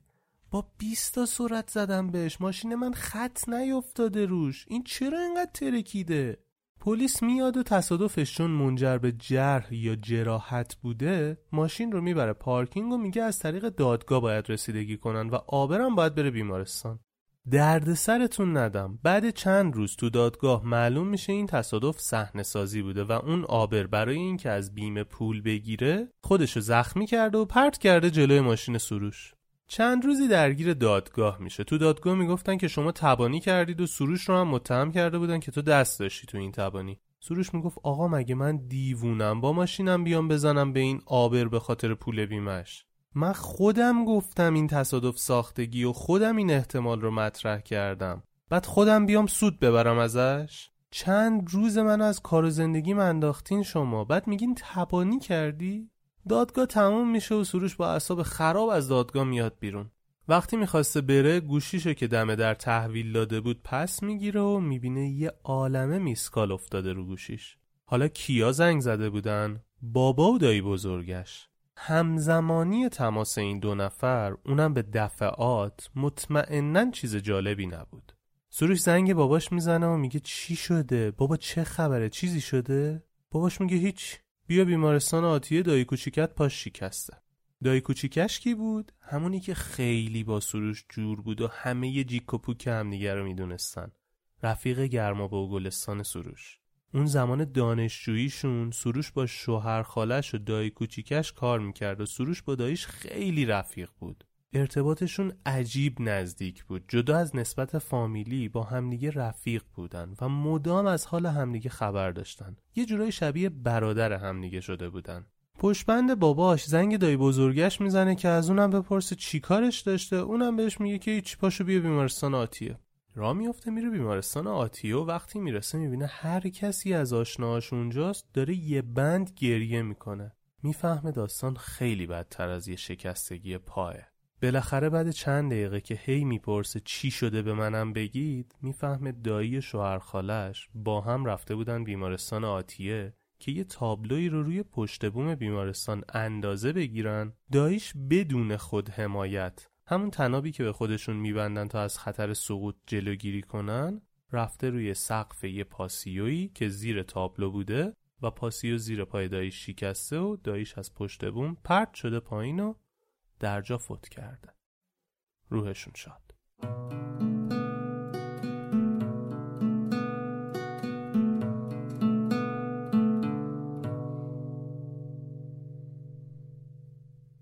از دست دادن داییش نه فقط برای سروش برای کل خانوادهشون خیلی سخت بود.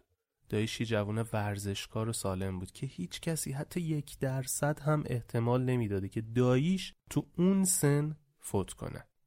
کل خانوادهشون تو بحت بودن و تو چند ماه همشون اندازه چندین سال پیر شدن و اوضاع روحیشون خراب شد. این اتفاق خیلی ناراحت کننده بود برای همشون اما می‌شد جور دیگه هم این اتفاق رو نگاه کرد. سروش از این اتفاق خیلی تلخ که افتاده بود یه درس گرفت و اون درس زندگی داییش بود. اینکه هر لحظه ممکنه اونم بمیره. فردا ممکنه از خواب بیدار نشه. نه فقط اون که همه. پس هر کاری که دوست داره رو باید انجام بده و هی همه چیز رو به آینده مکول نکنه. این اتفاق براش جا انداخت که نمی‌تونه برنامه ریزی بلند مدت بکنه چون اصلا نمی‌دونه تا کی زنده است. دایی سروش هم برنامه ریزی داشت. همش تو فکر این بود که بچهش بزرگ بشه و هزاران چیز دیگه اما نشد. هیچکس فکر نمی‌کرد که اون فوت کنه. اما رفت و تنهاشون گذاشت و با رفتنش این درس رو به سروش یاد داد. سروش برای مدتی رفت تو انزوا و ناراحتی. عملکردهای قبلی زندگیشو همچنان ادامه می‌داد. هم سربازی می‌رفت هم رستوران. اما فکر و دلش دیگه اونجا نبودن. تو این مدت دیگه مثل قبل از کار کردن لذت نمی برد و سرگرمم نمی‌شد. با خودش می‌گفت این همه کار کنم که ندونم کی میمیرم؟ چرا آخه؟ آروم آروم تصمیم گرفت سبک زندگیشو عوض کنه و از خونه‌ای که توش بود شروع کرد. وسایل ظاهر خونش رو نونوار کرد و سعی می‌کرد با سرگرم کردن خودش با کارای اینجوری فکرش رو از اون اتفاقای تلخ دور کنه. بیشتر با رفیقاش برنامه میذاشت و خوش میگذروند. می‌رفت مسافرت و آسته آسته دوستای بیشتری هم پیدا کرد. یواش یواش اون مدل کار کردنی که انجام می‌داد براش سرد شد. اینکه همش کار کنه برای یه آینده که معلوم نیست وجود داره یا نه. کار کردن رو دوست داشته ولی اینکه فقط کار کنه و پول در بیاره دیگه براش لذت بخش نبود. همچنان با تاجرای کره و چینی در ارتباط بود و باهاشون کار می‌کرد و درآمدش هم خیلی خوب بود و اونا هم خیلی راضی بودن. یکی دو سالی به همین منوال گذشت و سروش سعی کرده بود تو این مدت بیشتر خوش بگذرونه.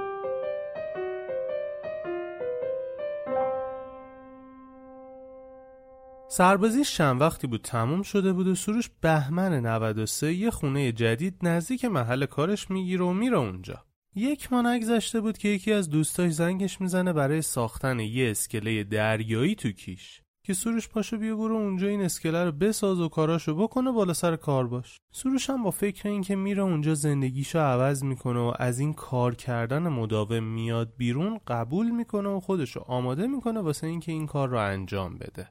به صابخونه جدیدش که تازه یک ماه شده بود رفته بود اونجا میگه می‌خواد بلند شو اگه لازمه یکی جاش می‌ذاره که اونا راضی باشن. همون روز که دنبال یه نفر بود بیاره به جای خودش بذاره شبش صابخونهش زنگ می‌زنه میگه من راضیم آقا مستجر قبلیم جای خوبی پیدا نکرده و می‌خواد برگرده تو همین خونه. تو برو هیچ مشکلی هم نیست. سروش هم همون شب میره خونش تا چهار صبح همه وسایل خودش از جمله همه لباسا و ساعت و کیف و کفش و هر چیزی که داشت رو جمع می‌کنه. ساعت چهار صبح میره اون وسایل رو میچینه تو ماشینش که صبح می‌خواد بره خونه مامانش اینا و باربری میاد وسایل بزرگ رو ببره دیگه مطل نشه. ماشینی که از وسایل خودش پر می‌کنه برمیگرده بالا میخوابه و ساعت هشت صبح باربری میاد که وسایلش رو برداره ببره میره پایین می‌بینه در ماشینش باز و کل وسایلش رو بردن. به جز شلوار ورزشی و تیشرتی که تنش بود همه چیزش رو برده بودن حتی جوراب و لباس سیر. فردای اون روز با اون رفیقش که باید می‌رفت کیش براشون کار کنه هم قرار داشت و باید باشون قرارداد میبست. با داستانی اون روز رو میگذرونه و برای جلسه فرداش میره از یکی از دوستاش لباس قرض می‌گیره و اون روز صبح قرارداد رو میبنده و عصرش یکی دیگه از دوستاش رو همراه می‌کنه میره ترکیه که لباس بخره. هیچی لباس نداشت. علنا کمد لباساشو دزدیده بودن. از لباس زیر گرفته تا لباس خونه و مهمونی و کار و همه چی باید می‌خرید. واسه همین براش به صرفه تر بود بره از ترکیه خرید کنه. تقریبا دو ماه تهران میمونه و کاراشو با کره و اون رستوران جمع جور می‌کنه و میبنده و اردیبهشت 94 را میافته میره کیش برای اینکه زندگی جدیدشو بسازه و اونجا بتونه از زندگیش بیشتر لذت ببره و تفریح کنه. سروش از بچگی غواصی و شنا و تنیس رو دوست داشت. برای همین تا رسید شروع کرد تو time خالیش به یادگیری همه ورزشهایی که دور برش بودن. غواصی رو تا مربیگری گذروند اما براش کافی نبود. دوره ملوانی دید و کارتشو گرفت بازم وقت خالی داشت. دوره آتش نشانی دید بازم براش کافی نبود. رفت دوره ناخدایی دید مدرک قایقرانی گرفت و هر مدرک و کاری که می‌شد تو کیش گرفت و انجام داد رو درو کرد و همشونو گرفت. تو این مدت کارشم که واقعا تو هوای شرجی کیش سخت بود رو خوب انجام می‌داد و حتی بیشتر از کارفرماها برای کار دل میسوزوند. شرایطش اونجا آسون نبود و گرمای هوا کلافش کرده بود ولی سروش دیگه یاد گرفته بود خوش بگذرونه. در کنار کار و خوشگذرونی مهارت‌هاشو خیلی افزایش داد. تقریبا هر مدرکی که یه دریانورد لازم داشت رو داره. به قول خودش خیلی از کلوبدارهای حرفه‌ای کیش که مجری عرضه و آموزش ورزش های تفریح آبی هستن و تو کارشون هم خیلی حرفه‌این همه این مدارک رو یک جا ندارن. از اون طرف هم جوری بالا سر کاری که بهش سپرده بودن بود که خیلیا فکر می‌کردن اون کار برای خود سروشه و پیمانکار انجام اون کار نیست. سروش هر جوری تونسته بود کارو پیش برده بود ولی کم کم حس می‌کرد که اون شرکت اونجوری که باید به سروش بها نمیدن و انگار نمی‌خوان کار خودشون پیش بره و هر چقدرم سروش پیگیری می‌کرد به نتیجه ای نمی‌رسید. از اونجایی که خیلی براش مهم بود مفید کار کنه وقتی دید اون شرکت قدر نمی‌دونه و برای انجام کار حمایتش نمی‌کنه از اونجا اومد بیرون و برگشت تهران. وقتی برگشت دوباره شروع کرد به کار کردن با کره ها اول می‌خواست با یه کره رستوران بزنه ولی دید آدم زرنگیه بیخیال شد و کوردینیت می‌کرد. کوردینیتور کسیه که از صفر اومدن یه مسافر یا گروه تا صد رفتن اون آدما رو هماهنگ می‌کنه. من کوردینیتور بودم اون موقع نه برای یه نفر برای گروه هایی که می اومدن ایران خونه گرفته بودم توی تهران چند تا توی میرداماد چند تا خونه گرفته بودم اجاره کرده بودم ماهانه و به اینا روزانه اجاره می‌دادم مثل هتل مثل همون گست هاوسی که بود مثل اون مسافر خونه و خب تامین کردن و هندل کردن اینا خیلی سخت بود که این مثلا سی نفر من مهمون داشتم همزمان. باید صبحونه اینا سر ساعت می‌رفت نهارای اینا شامای اینا سر ساعت می‌رفت چون اینا پیش ما که میومدن به خاطر این پیش ما میومدن که ما صبحونه و شام کره بهشون می‌دادیم. و همه سرویس هاشون با ما بود. از لباس شستن و اتو کردن و تخت مرتب کردن و آب و نوشابه و هر چیزی که رو میز بود تا وقتی که برن. ولی پول هتل استقلال ازشون می‌گرفتیم تو همون خونه معمولی. پس بعد این نیازها برطرف می‌شد و هندل کردن همه اینا خیلی سخت بود. و اون موقعی بود که اوایل تحریما بود و کره خیلی زیاد بود ایران در حدی که هتلاتی که جا نداشتن. چون تنها شرکت کشوری که ایران اول تحریما تحریم نکرد کره بود که با ایران کار می‌خواست بکنه. چون کلی منافع داشت این همه ماشینی همه صوت تصویری همه اینا مال کره است. تمام تجهیزات ماشینالات کارخانه نصفش مال کره است. بعد خب صنعتش هم خوب بود. برای ایران و ارزونتر از ژاپن و آمریکا و اروپا و اینا هم بود. صنعتشون و با کیفیت هم بود. سر همین حساب خیلی مشتری داشتم به خاطر اینکه خب خیلی من خوشنام بودم بین کره به اینکه من کار تمیز انجام میدم تمیز منظور حلال. کار تمیز انجام میدم تایمم مرتبه و هر چیزی رو مهیا می‌کنم. من هر چیزی رو مهیا می‌کنم. میگه جلسه دارم OK می‌کنم. میگه ماشین می‌خوام OK می‌کنم. میگه بنز می‌خوام OK می‌کنم. میگه راننده نیومده خودم میرم دنبالش. میگه غذا می‌خوان غذاش تو نمایشگاه جلوشه. هر چیزی می‌خواد مهیاست. و خب من مثلا اون موقع به خاطر اینکه در حین اینکه با کره کار می‌کردم همچنان اون موقع یه coordinator ریزی هم می‌کردم. جدا از اینکه تو هتل بودم مثلا 4 5 تلویزیون داشتم. من دو سه تا آب کن داشتم. 4 5 تا لپتاپ داشتم. یکی از مشاغل توی بین المللی که تجهیزات کرایه میدن. من به کره که برام می اومدن نمایشگاه غرفه هاشون خودم براشون تجهیز می‌کردم. صندلی داشتم میز داشتم بهشون می‌دادم. یعنی تکمیل میکردمش حتی من یادم اون موقعی که کوردینیت می‌کردم انقدر مشتری داشتم و خونه نداشتم. یه سری مامان مامان گفتم یه دو هفته این شمال من خونه رو که دیدم به اینا قول دادم. نمیشه بپیچونم. و کارشون را مینداختم در همین حد که می‌دونستن که من اگر جاگیر نیارم خونه خودم رو بهشون میدم. براشون این خفن بود دیگه. براشون خیلی خفن بود که هیچ وقت با سروش گیر نمی‌کنیم. این براشون خیلی شعار خوبی بود که مثلا می‌گفتن سروش نو پرابلم سروشی نو پرابلم چون هر چیزی من می‌گفتم می‌گفتم نو پرابلم حله. انجامش می‌دادم. بعد برای اونا دیگه پول مهم نبود از اونجا به بعد. براش مهم نبود دیگه من چقدر در میارم ازش. چون اون براش مهم بود سر ساعت بیاد سر ساعت ماشینش بیاد سر ساعت صبحونه‌اش آماده باشه لباسش رو کشته باشه فلانش مرتب باشه هم شد رفت. دیگه اصلا کارش بقیش چی میشه. چون شرکتش داره اون پولو میده. حالا بخواست بره اون گست هاوس همینو می‌داد می‌خواست اینجا هم بیاد همینو میده. فرق نداره نداره کی می‌خواد این پول رو ببره. چه بهتر که اینی که کارمون رو راحت‌تر انجام میده انجام بده.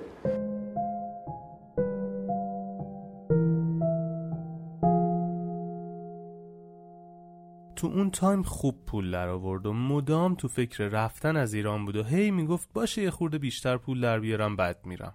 کم کم تحریما بیشتر شد و کره هم دیگه نمی اومدن و بازار این کار شل شد و سروش هم بیخیال کار کردن شد و شروع کرد به مسافرت رفتن.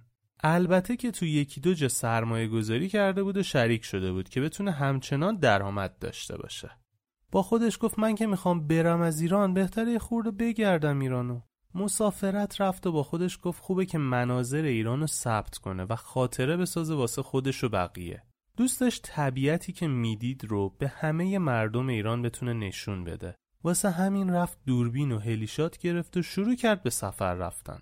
همزمان کلاس تدوین هم رفت و edit فیلم هاشو یاد گرفت. تو فکرش بود وقتی بخواد مهاجرت کنه یکی دو سال اولش صد درصد تحمل دوری سخته و دلتنگی داره. به همین دلیل واسه خودش برنامه ریخت که تو اون یکی دو سال اول این فیلمایی که می‌گیره رو edit کنه و سرگرم بشه و در نهایت هم منتشرشون کنه. می‌خواست اسم مجموعه ویدیوهاشو بذاره ایران از چشم پرندگان. بعد با خودش گفت پرندگان که نمیشه باید یه پرنده خاص انتخاب کنه. تحقیق کرد و فهمید یکی از عجیب ترین پرندگان دنیا یه پرنده است به اسم دلیجه. دلیجه به این خاطر معروف بود که برخلاف خانواده خودش که از شاهین ها و عقاب ها هست مثل اونا شکار نمی‌کنه. شاهین ها و عقابا تو آسمون میچرخن و بعد شیرجه می‌زنن و شکار می‌کنن. اما دلیجه مثل جغد شکار می‌کنه. توی آسمون درجا بال می‌زنه و مثل هلیکوپتر یه جا وای میسته. بعد با چشمش که انگار حالت ماورای بنفش داره نگاه می‌کنه و رد حرکت و ادرار موشها رو می‌بینه و بعد از اینکه پیداشون می‌کنه شیرجه می‌زنه به سمتشون و شکارشون می‌کنه. به خاطر خاص بودن این پرنده و چون اسم جذابی هم داشت دلیجه رو انتخاب می‌کنه. domain ش رو می‌گیره page اینستاگرامش رو می‌گیره فکر کارهای مختلفش می‌کنه که بعدا می‌خواد این ویدیوها رو edit کنه چی کار باید بکنه و آماده میشه. بعد یکی دو تا سفر می‌بینه ماشینش جواب نمیده واسه سفرهایی که میره و لازمه یه ماشین قویتر و شاسی بلند بگیره که باهاش تو جاده های سنگلاخی هم بتونه رفت آمد کنه. بین دو تا ماشین تصمیم می‌گیره اونی که ارزون تره رو بخره تا وقتی خواست بره بتونه راحت بفروشتش و واسش دردسر نشه. یه رونیز می‌گیره که الان به سامورایی معروفه و شروع می‌کنه آفرود و مسافرت های سنگین رفتن و خورد خورد خودش ماشینش رو بهینه می‌کنه. آخرین بهینه سازی که رو ماشینش انجام میده این بود که باربند براش نصب می‌کنه و پشتبندش کرمانشاه زلزله میاد. همزمان با اینکه کرمانشاه زلزله میاد آدمای زیادی برای کمک دست به کار میشن. خیلیا با ماشین خودشون مواد غذایی و چیزای دیگه میبردن کرمانشاه. یه سری از دوستاش بهش میگن آقا تو که ماشینت آفروده یه گروه آفرود دارن میرن کرمانشاه. بیا را بیفت هم باشون برو و این باراشون رو ببر و کمکشون کن. سروش هم میگه باش میرم. از به اشتراک گذاشتن ویدیوهای سفرهاش یه تعدادی follower توی اینستاگرام داشت. تو همون page اینستاگرامش میگه داره میره کرمانشاه برای کمک اگه کسی می‌خواد کمک کنه بهش اعلام بکنه که اون داره میره با خودش ببره. یه مقداری پول جمع میشه و خودش هم یه مقدار می‌ذاره روش و خرید می‌کنه و میره پیش اون ماشینای off-road دیگه و اونا هم یه عالمه بار می‌زنن رو ماشینش و را میفتن میرن کرمانشاه. دو سه روز کرمانشاه بودیم خیلی خراب بود. اصلا جدا از آسیبی که مردم دیده بودن این که انقدر پچل مدیریت می‌کردن این سیستم و این دولتی ها واقعا حال همزن بود. چقدر راحت می‌شد. چهار تا آدم باهوش تو اون سیستم بود چقدر راحت می‌شد کل این کمک ها رو مدیریت کرد. کرمانشاه اصلا کرد نیویورک. به خدا خیلی راحت بود خیلی احمقانه مدیریت می‌کردن چون می‌دونی خیلی بعد هر کس هر کاری دلش می‌خواد بکنه. خیلی بده. بدترین چیز اینه که هر کس هر کاری دلش می‌خواد بکنه. دقیقا اون کاری که ستاد بحران باید انجام بده همینه. مدیریت کردن اتفاقها. که مثلا میگم 100 تا روستا 200 تا روستا تو کرمانشاه خراب شد اوکی. 100 تا سروش صلاحیتیان بود که بیاد اونجا. هزار تا ماشین آفرود فقط رفت. هزار تا تریلی رفت. دو هزار تا کامیون رفت. 100 تا از این سروش صلاحیتیان رو تو 100 تا روستا میذاشتن و دورش رو فنس میکشیدن.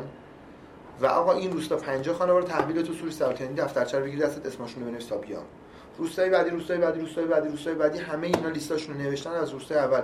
کمبوداشون هم بنویس. خونه کیا خراب شده وسایل کیا رفته کیا شب جا خواب ندارن. بنویس بنویس بنویس لیست بده. همه اینا رو چادر بده چادر بده. سروش 20 نفر داره 20 خانوار داره. 20 تا چادر بده 20 تا پتو بده 20 تا فلان بده. تموم شد. اینا بسته شدن و هر کدومشون یه منیجر دارن. هر کدومشون یه مدیر دارن که این روستا رو کنترل می‌کنه. و این روستایی ها نه کسی می‌تونه بهشون وارد شه نه کسی می‌تونه ازشون دزدی کنه. بیاد مالشون الله خرابه ها ببره. و کسی به قول مثل اون روزا که اوایل زلزله میومدن ماشینا رو غارت می‌کردن. کسی هم نمیاد ماشینا رو غارت کنه. چون هر چی میاد اینجا با برنامه‌ریزی میاد. کاروان از تهران اجازه نداره باشه مار بزنه بیاد اینجا پخش کنه. میاین تحویل میدیم به من. من میرم توضیح می‌کنم. بخشی از این داستان به خاطر نداشتن اعتماد ما به دولته دلخوری ما از دولت باعث میشه ما این آشغاله رو می‌خوریم میندازیم زمین. خیلی همون می‌دونیم آشغال نباید بندازیم زمین ولی چون دلخوریم فکر می‌کنیم با آشغال انداختن ما روی زمین به دولت لطمه زدیم. نه بابا نه یکی به پیرمردی و دولتش برش داره. نه آقا اونجا اگر تو به یه سیستمی برسی که مردم رو قانع کنی آقا من هلال احمرم دوز نیست. نه اینکه چند وقت بعد رئیس هلال احمر رو بگیرم به خاطر اختلاس.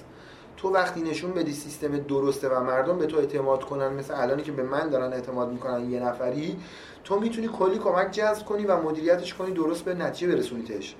اون سروشایی که تو این دهاتا گذاشتی خب سروش اینجا چند تا خونه خراب شده؟ 5 تا. 5 خانوارن اینجا 5 تا خونه می‌سازیم. یکی اول بسازیم برای اینی که تعدادشون بیشتره. بعد برای اونا چادرش رو عوض کنیم چادرها رو تحویل بگیریم. چادرها نبرن برای خودشون. پتوهاشون هم ببرن تو خونه هاشون 5 تا پتو به خانواده تو تحویل دادیم. ناشش اسمت هست نوشتیم لیستت کردیم. چند تاتون شناسنامه‌تون تو چیز از بین رفته؟ لیست بدیم براشون بگیریم. چند تاتون مثلا ماشینتون رفته؟ بنویسین چی دارن چی رفته؟ همه چی مرتب خیلی پیچیده نیست. ببین راحت تو یک سال می‌شد بخش مهمی از مشکل کرماشا حل بشه. بخش خیلی مهمش تو یک سال فقط. نه الان 5 6 سال گذشت 5 سال چند سال گذشتن از هیچی به چی بعد در حدی بود که مثلا از ما کنسرو نمی‌گرفتن مردم. پتو چادر بخواد اینکه بفروشنش. چون از اون بر از عراق می اومدن شوا از اینا میخریدن میبردن اصلا میفروختن. اینا هم خب وقتی تو آسیب دیده ای نمی‌تونی فکر کنی. نمی‌تونی برنامه ریزی کنی. یکی باید برات فکر کنه. مثل اینه که تو رو الان زدن چک و پکیت کردن میارن تو بیمارستان. خود نمی‌تونی بشینی خودتو ببندی که. اونم آسیب دیده است. از نظر روحی از نظر مالی از نظر هر چی فکر کنی اون از همه آسیب دیده تره پس یه نفر باید جای اون فکر کنه جای اون برنامه‌ریزی کنه جای اون بسازه دیگه اومدیم من برگشتم اومدم و خیلی ناراحت کننده بود که اینقدر راحت می‌شد برای اینا کاری کرد و کسی نیست براشون کاری بکنه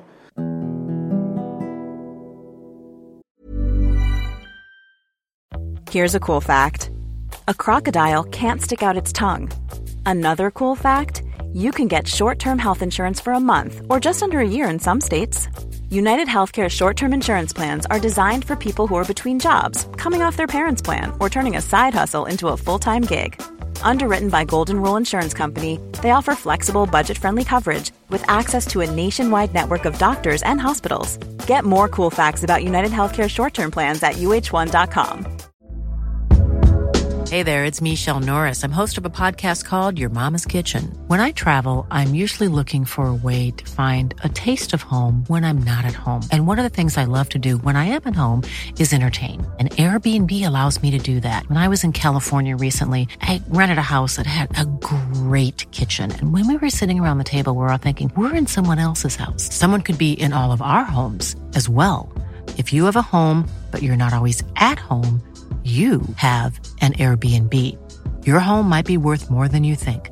Find out how much at airbnb.com/slash host.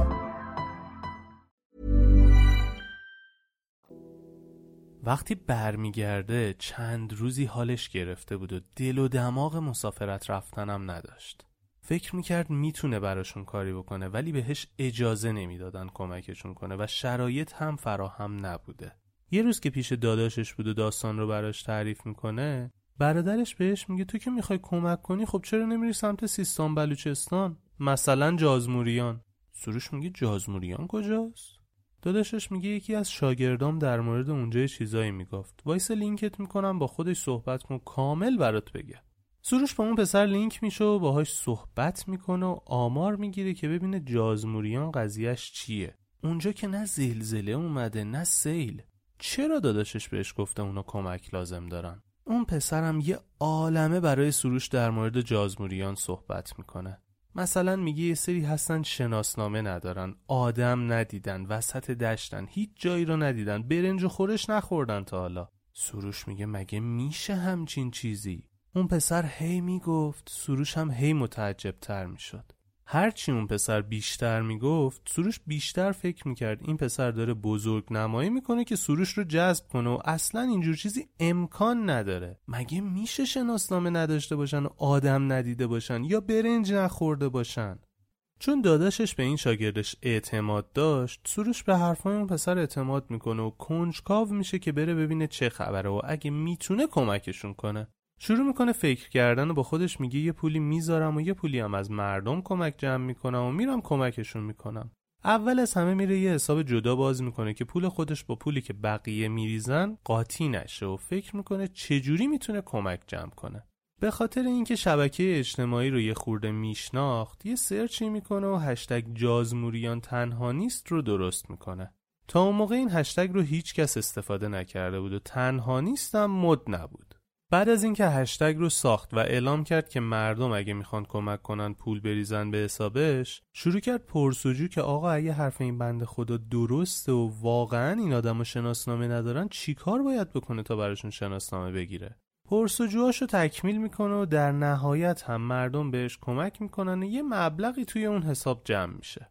نگران بود که چجوری می‌تونه بره اونجا اصلا چیکار باید بکنه. که تو اینستاگرام یکی از کسایی که بلوچ بود و تو کیش باش کار می‌کرد بهش پیغام میده که من می‌دونم کجا باید بری و من میام کمکت. با پولایی که برای کمک جمع شده بود یه چیزایی می‌خره و با خودش همراه می‌کنه و راه میافته به سمت بلوچستان.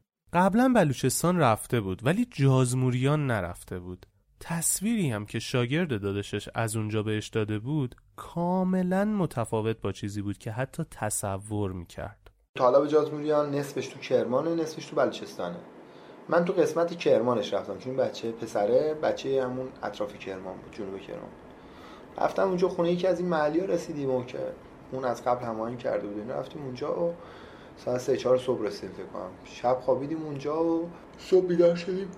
چیزایی که برده بودیم و بسته بندی کردیم. مثلا سویای فله و لوبیای فله و عدس فله و این چیزا رو بسته بندی کردیم تقسیم کردیم و اینا. فردا صبحش یعنی یه روز اونجا بودیم. شب سه رسیدیم کل روز رو بسته بندی کردیم. روز بعدیش گفتیم بریم پخشه اونجایی که این می‌گفت. بعد ما از اون جاده ای که شبش اومده بودیم و همه جاده رو تقریبا ندیده بودیم خیلی چیزا رو صبح که زدیم بیرون دیدیم نه. یعنی داره بدبختی بیشتر میشه. کپر مپر و فلان. آدم دم پا بره. خب این چیزا تو بلوچستان من دیده بودم دیگه. خیلی عجیب غریب خراب نبود ولی خب هی بدتر می‌شد. یا شاید اون موقع من خیلی دقت نمی‌کردم بهش. رفتیم جلو جلو جلو جلو جلو. رفتیم توی دهات رسیم یه جایی دردان خاکی و فلان. بریم اونجا. حالا از اینجا یکی سوار ماشین شد ما, ما من شد راهنما بریم تا توی بیابون. آدم من زندگی می‌کنه رفتیم تو بیابون یه مسیر خیلی خراب آفرود سنگین. ریگ و فلان نه کمکدار سنگین. بریم بریم بریم. یکی دو جمع زن ماشین گیر کرد و فلان. اینا رفتیم رسیدیم. یه جایی تپی رو رفتیم بالا چون شیب بود رملو داد. گازو میکشتم من می‌رفتم بالا. گازو کشتم رفتم بالا. رملو کلی کم بیایم پایین دیدیم چاله گود رفتگی تو چهار تا کپر هست. رفتیم به سمت اون هم این رمل اومدیم پایین دیدیم همشون زدن بیرون در رفتن. دم غروب هم بود پروژکتور ماشین روشن بود. و در رفتن و اومدیم جلو محلی پیاده شدن صداشون زدن و بیا بیا فلان. اومدن جلو با با یه سرعتی کمی اونجوری با ترس و اینا اومدن جلو. فهمیدم من احساس کردم که اینا انگار خیلی ماشینم ندیدن. یا شاید مثلا جزو دفعات اولشون بود ماشین می‌دیدن. حالا نه یه بارا مثلا چند بار دیده بودن. براشون خیلی عجیب بود یه غریبه بیاد این موقع شب و اینا. دیگه نشستیم باشون صحبت کردن دیدیم نه من دیدم نه اون پسر هر چی می‌گفته؟ راست در میاد بلد نیستن حرف بزنن درست. گنگن یه مقدار کلا نه از نظر زبان و نوع کلمات ها. اصلا گنگ بودن یه مقدار. انگار خیلی عقب افتاده بودن از زندگی جدید. شمردن بلد نبودن. از چند شنبه نمی‌دونستن. امروز چند شنبه است. هر هفته یه هر روز چند ساعته. هر هفته چند روزه. مثلا ماه چیه؟ سال چیه؟ فصل چیه؟ مثلا فصل رو به اسم گرما و زمستون می‌دونستن. هیچ کدومشون شناسنامه نداشتن. هیچ کدومشون تا شهر نرفته بودن. چند تاشون مریض بودن. داغون یه دختر بچه بود. سامیه که خیلی من درمش زیاد حرف می‌زنم. موچاله بود. هیچ استخون صافی نداشت. فقط دستاش صاف بود انگوشتاش و صورتش. بقیهش همش شکسته شکسته شکسته. کتفا اینجوری یه زنی بود توشون حامله بود اصلا چند وقتش حامله است. بچه ها نمی‌دونستن چند سالشونه. بزرگان نمی‌دونستن چند سالشونه. خیلی داغونه. خیلی عجیب غریب و واقعا مثل انسان اولیه. بعد خیلی سخت بود دیگه. تو از یه زندگی یه شکل دیگه ای که مثلا فکرت اینه که مثلا ساعت دست چی باشه آدمایی می‌بینی که اصلا نمی‌دونن ساعت چنده. تو از یه مدل دیگه ای که مثلا برای بچه من برای بچه بردارم همیشه مثلا لگو میگو می‌خرم. مثلا تو درگیر اینی که الان این ست لگوی این شهر لگویی رو برای این بخری و این بازی کنه این بچه اصلا چیزی به اسم اسباب بازی نداره. و اومده یه دونه چرخ دنده این موتور رو یه دونه چوب کرده لاش چوب زده بهش قل میده رو زمین. یا مثلا حتی بعدن که من اینا رو جابجا کردم از اینجایی که بودن آوردمشون تو روستا براشون خونه درست کردم اینا بعدا روز که اینا رو جابجا کردم رفتم یه جای دستشویی کنم همون دوره بعد چون دستشویی که نداشتم. رفتم یه جای دستشویی کنم دیدم یه عالمه قوطی کنسرو و پارچه مارچه اینا رو زمین ولوه. به این پسر گفتم بیا اینجا اینا چیه؟ گفت اینا اسباب بازیاشونه مثلا یه عالم پارچه های لباساشون قوطی کنسروایی که این چند وقت ما براشون کنسرو آورده بودیم قاشق یا مصرف کاسه ماست. این چیزایی که باقی مانده اون خوردنا بود برای اینا شده بود اسباب بازیشون تا حالا اسباب بازی نداشتن. مثلا اومده بودن لباس یه بچه گونه خودشونو توش آتاشخال رد کرده بودن. یه سی گردی هم براشون کرده این کلش عروسک درست کردن خودشون بر خودشون. مثلا بچه درست کرده. حالا چه می‌دونم اونا که نمی‌رسن احتمال عروسک چیه. بعد خیلی اینا بد بود دیگه. اینا خیلی بد بود. من اون روزا خیلی زیادم گریه می‌کردم. خیلی زیادم ناراحت بودم به خاطر اینکه خیلی بده آدم ندونه دور برش چه خبره. جور دیگه ای فکر کنه زندگی کنه. بعد همینجوری پیش خودم گفتم حالا یکم میمونم دیگه. حالا من قرار مثلا دو سه هفته بیشتر نمونم. بعد شروع کردم اینا رو اولین بار بردم دکتر. جمعشون کردم بردمشون دکتر. اینا رعیت های یه سری آدما بودن که اینا ساربون شطور بودن. اربابا دست اینا شطور داده بودن که اینا بچرونن مثلا. و اینا وسط بیابون بیابون که حالا طالب جازموری هم دیگه شده بیابون. وسط بیابون کنار این شطورا زندگی می‌کردن. و مثل مثلا قدیما هم می‌گفتن مثل شغال اینا زندگی می‌کردن. ولی الان میگم مثل باد زندگی می‌کردن. خیلی طبیعی خیلی نچرال اینا. از چاه آب برمیداشتن رو خاکنون درست می‌کردن. خاک رو با آتیش داغ می‌کردن. خمیر رو میذاشتن رو خاک داغه. خاک داغای دورش هم میریختن روش خمیره زیر خاک میپخت و خمیره رو میتکوندن میخوردن. خاک هم بهش زن میچسبید ریگه ریگه بیابونه بهش میچسبیدن میتکوندن میخوردن زیر دهن. خچ خچ ماستر رو احساس می‌کردی.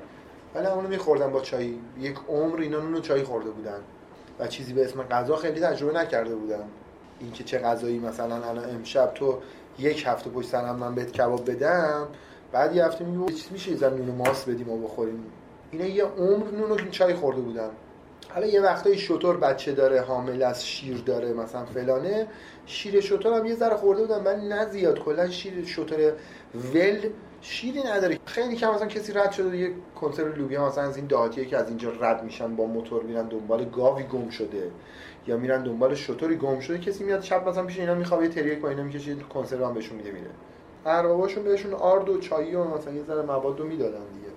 و یکی موتور مثلا یه دونه موتور داشتن و یکیشون یا دو تاشون فکر کنم موبایلی از این ساده هم داشت که مثلا فقط در حد اینکه اربابه بتونه با اینا در ارتباط باشه مثلا کنترلشون کنه مثلا شطور گم شده مثلا برن دنبالش با موتور یا خیلی هم آدم عجیبی هن اصلا کلا. خیلی خوشگلن چششون خیلی خوشگله. بچه هاشون خودشون خوشگل نیستن به خاطر اینکه بچگی خوشگلن و تو این تایم بزرگ شدن اینقدر له میشن از سوء تغذیه و گرما و هزار بدبختی که دیگه خوشگل نمیمونن ولی بچه هاشون خوشگلن. بعد دیگه اینا رو اینجوری شدن نه که همه اون منطقه این بودن و 27 تا 30 نفر بودن تو. همشون آره یه برادر خواهر بودن. و به خاطر همین اصلا رابطهشون به در فرزندی نبود. مثلا بچه به باباشون می‌گفتن مثلا اندوک اسمش رو صدا می‌زدن کسی به اون یکی نگفت بابا به این بگیم ماما.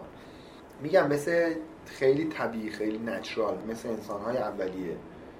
من یکی از چیزهای خیلی مهمی که همیشه میگم یکی بهم میگه چی شد اون اولش موندی؟ میگم چشای سامیه.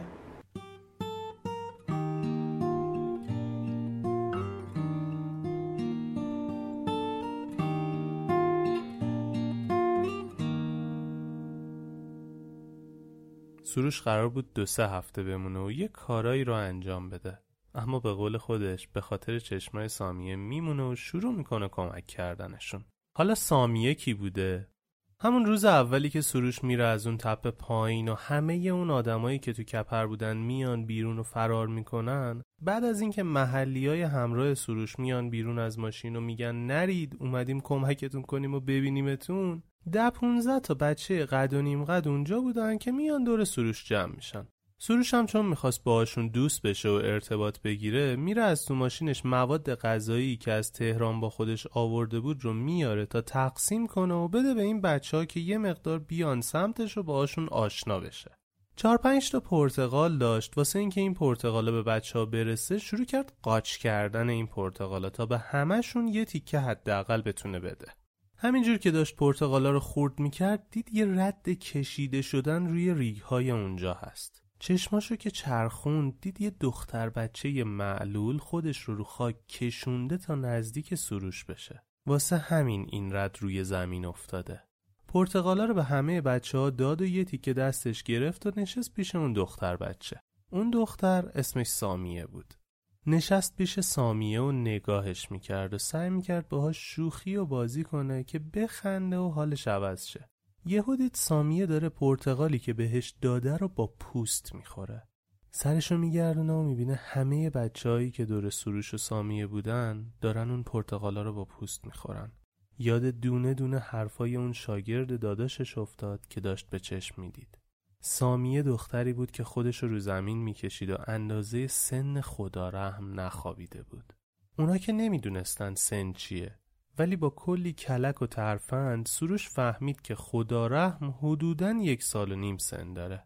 اسمش هم به این دلیل خدا رحم گذاشتن چون مادرش موقع به دنیا آوردن بچه داشته میمرده و خدا رحم کرده بود که مادر سالم مونده و بچه هم سالم به دنیا اومده. به همین دلیل اسمشو گذاشتن خدا رحم. سامیه از درد پا و بدن یک سال و نیم بود که نخوابیده بود و فقط بعضی وقتهای چرت می‌زده. نرمی استخوان خیلی شدید ازدواج فامیلی سوء تغذیه خیلی شدید دکتر نرفتن.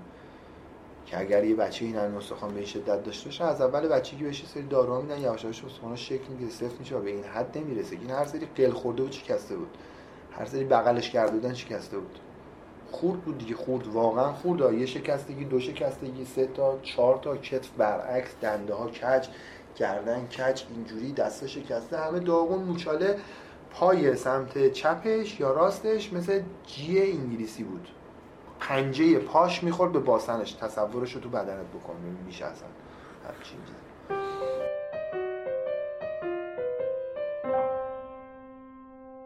به جز سامیه بقیهشون هم مشکل عجیب غریب داشتن که اگه سروش به دادشون نمی‌رسید خدا می‌دونه چه اتفاقی براشون میافتاد. یه پسری بود که دندون درد داشت و میترسید بمیره. آره به خاطر دندون درد ساده میترسید بمیره. چرا بمیره؟ چون دیده بود کسایی که دندون درد می‌گیرن میمیرن. یکی از دوروبریاشون 5 6 ماه قبل دندونش درد می‌گیره جوری که نمی‌تونسته تحملش کنه. واسه همین بزرگترا فکر کردن که دندونشو بکشن شاید خوب شه. با انباری که قند میشکوندن به هر ضرب و زوری بوده دندون اون پسر رو می‌کشن و بعد چند روز اون پسر از عفونت دندون میمیره. این پسرم فکر می‌کرد که عاقبتش مثل اونی که دندون درد گرفت و مرده. یا یه خانومی بوده که فکر می‌کرده حامله نمیشه. حتی نمی‌دونسته خودش چند سالشه. بچه هایی که تا حالا به دنیا آورده دیگه بماند اول از همه سروش باید می‌فهمید اون خانم چند سالشه. چجوری؟ همه بچه ها رو ردیف کرد و پرسید تو وقتی ازدواج کردی همسن کدوم یکی از این بچه ها بودی؟ اون خانم یکی رو انتخاب کرد. بعد بهش گفت خب حالا بعد از اینکه ازدواج کردی کدوم یکی از این بچه ها تو به دنیا آوردی؟ می‌گفت این یکی.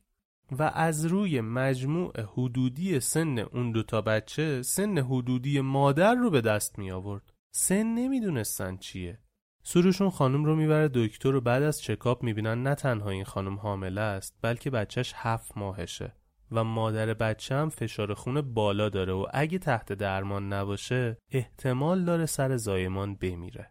سامیه اون پسر که دندون درد داشت و این خانم جزو اولین کسایی بودن که سروش بردشون دکتر.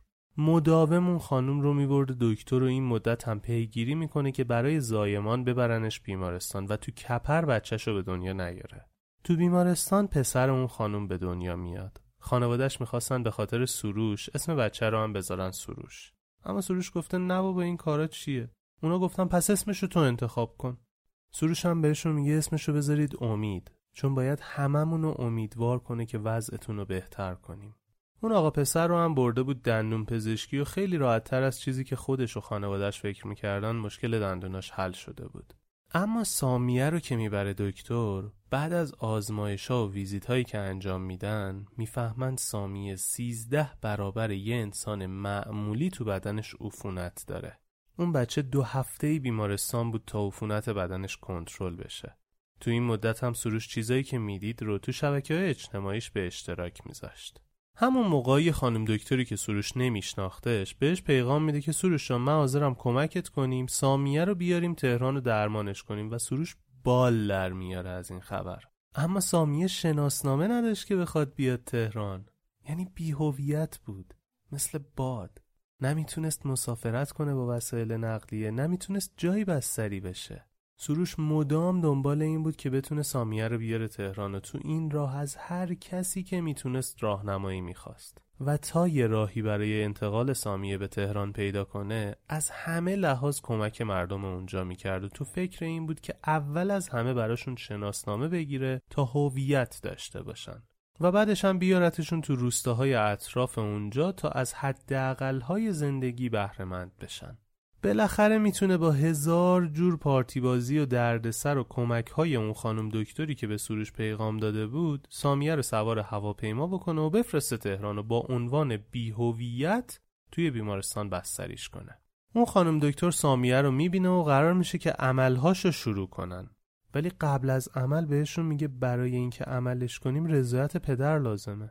مادر سامیه شناسنامه داشت و با سامیه اومده بود. اما پدر سامیه شناسنامه نداشت و دوباره داستانی بود آوردنش به تهران. جدا از قصه شناسنامه نداشتن بابای سامیه اون معتاد هم بود و با این شرط حاضر شده بود بیاد تهران که خماری نکشه.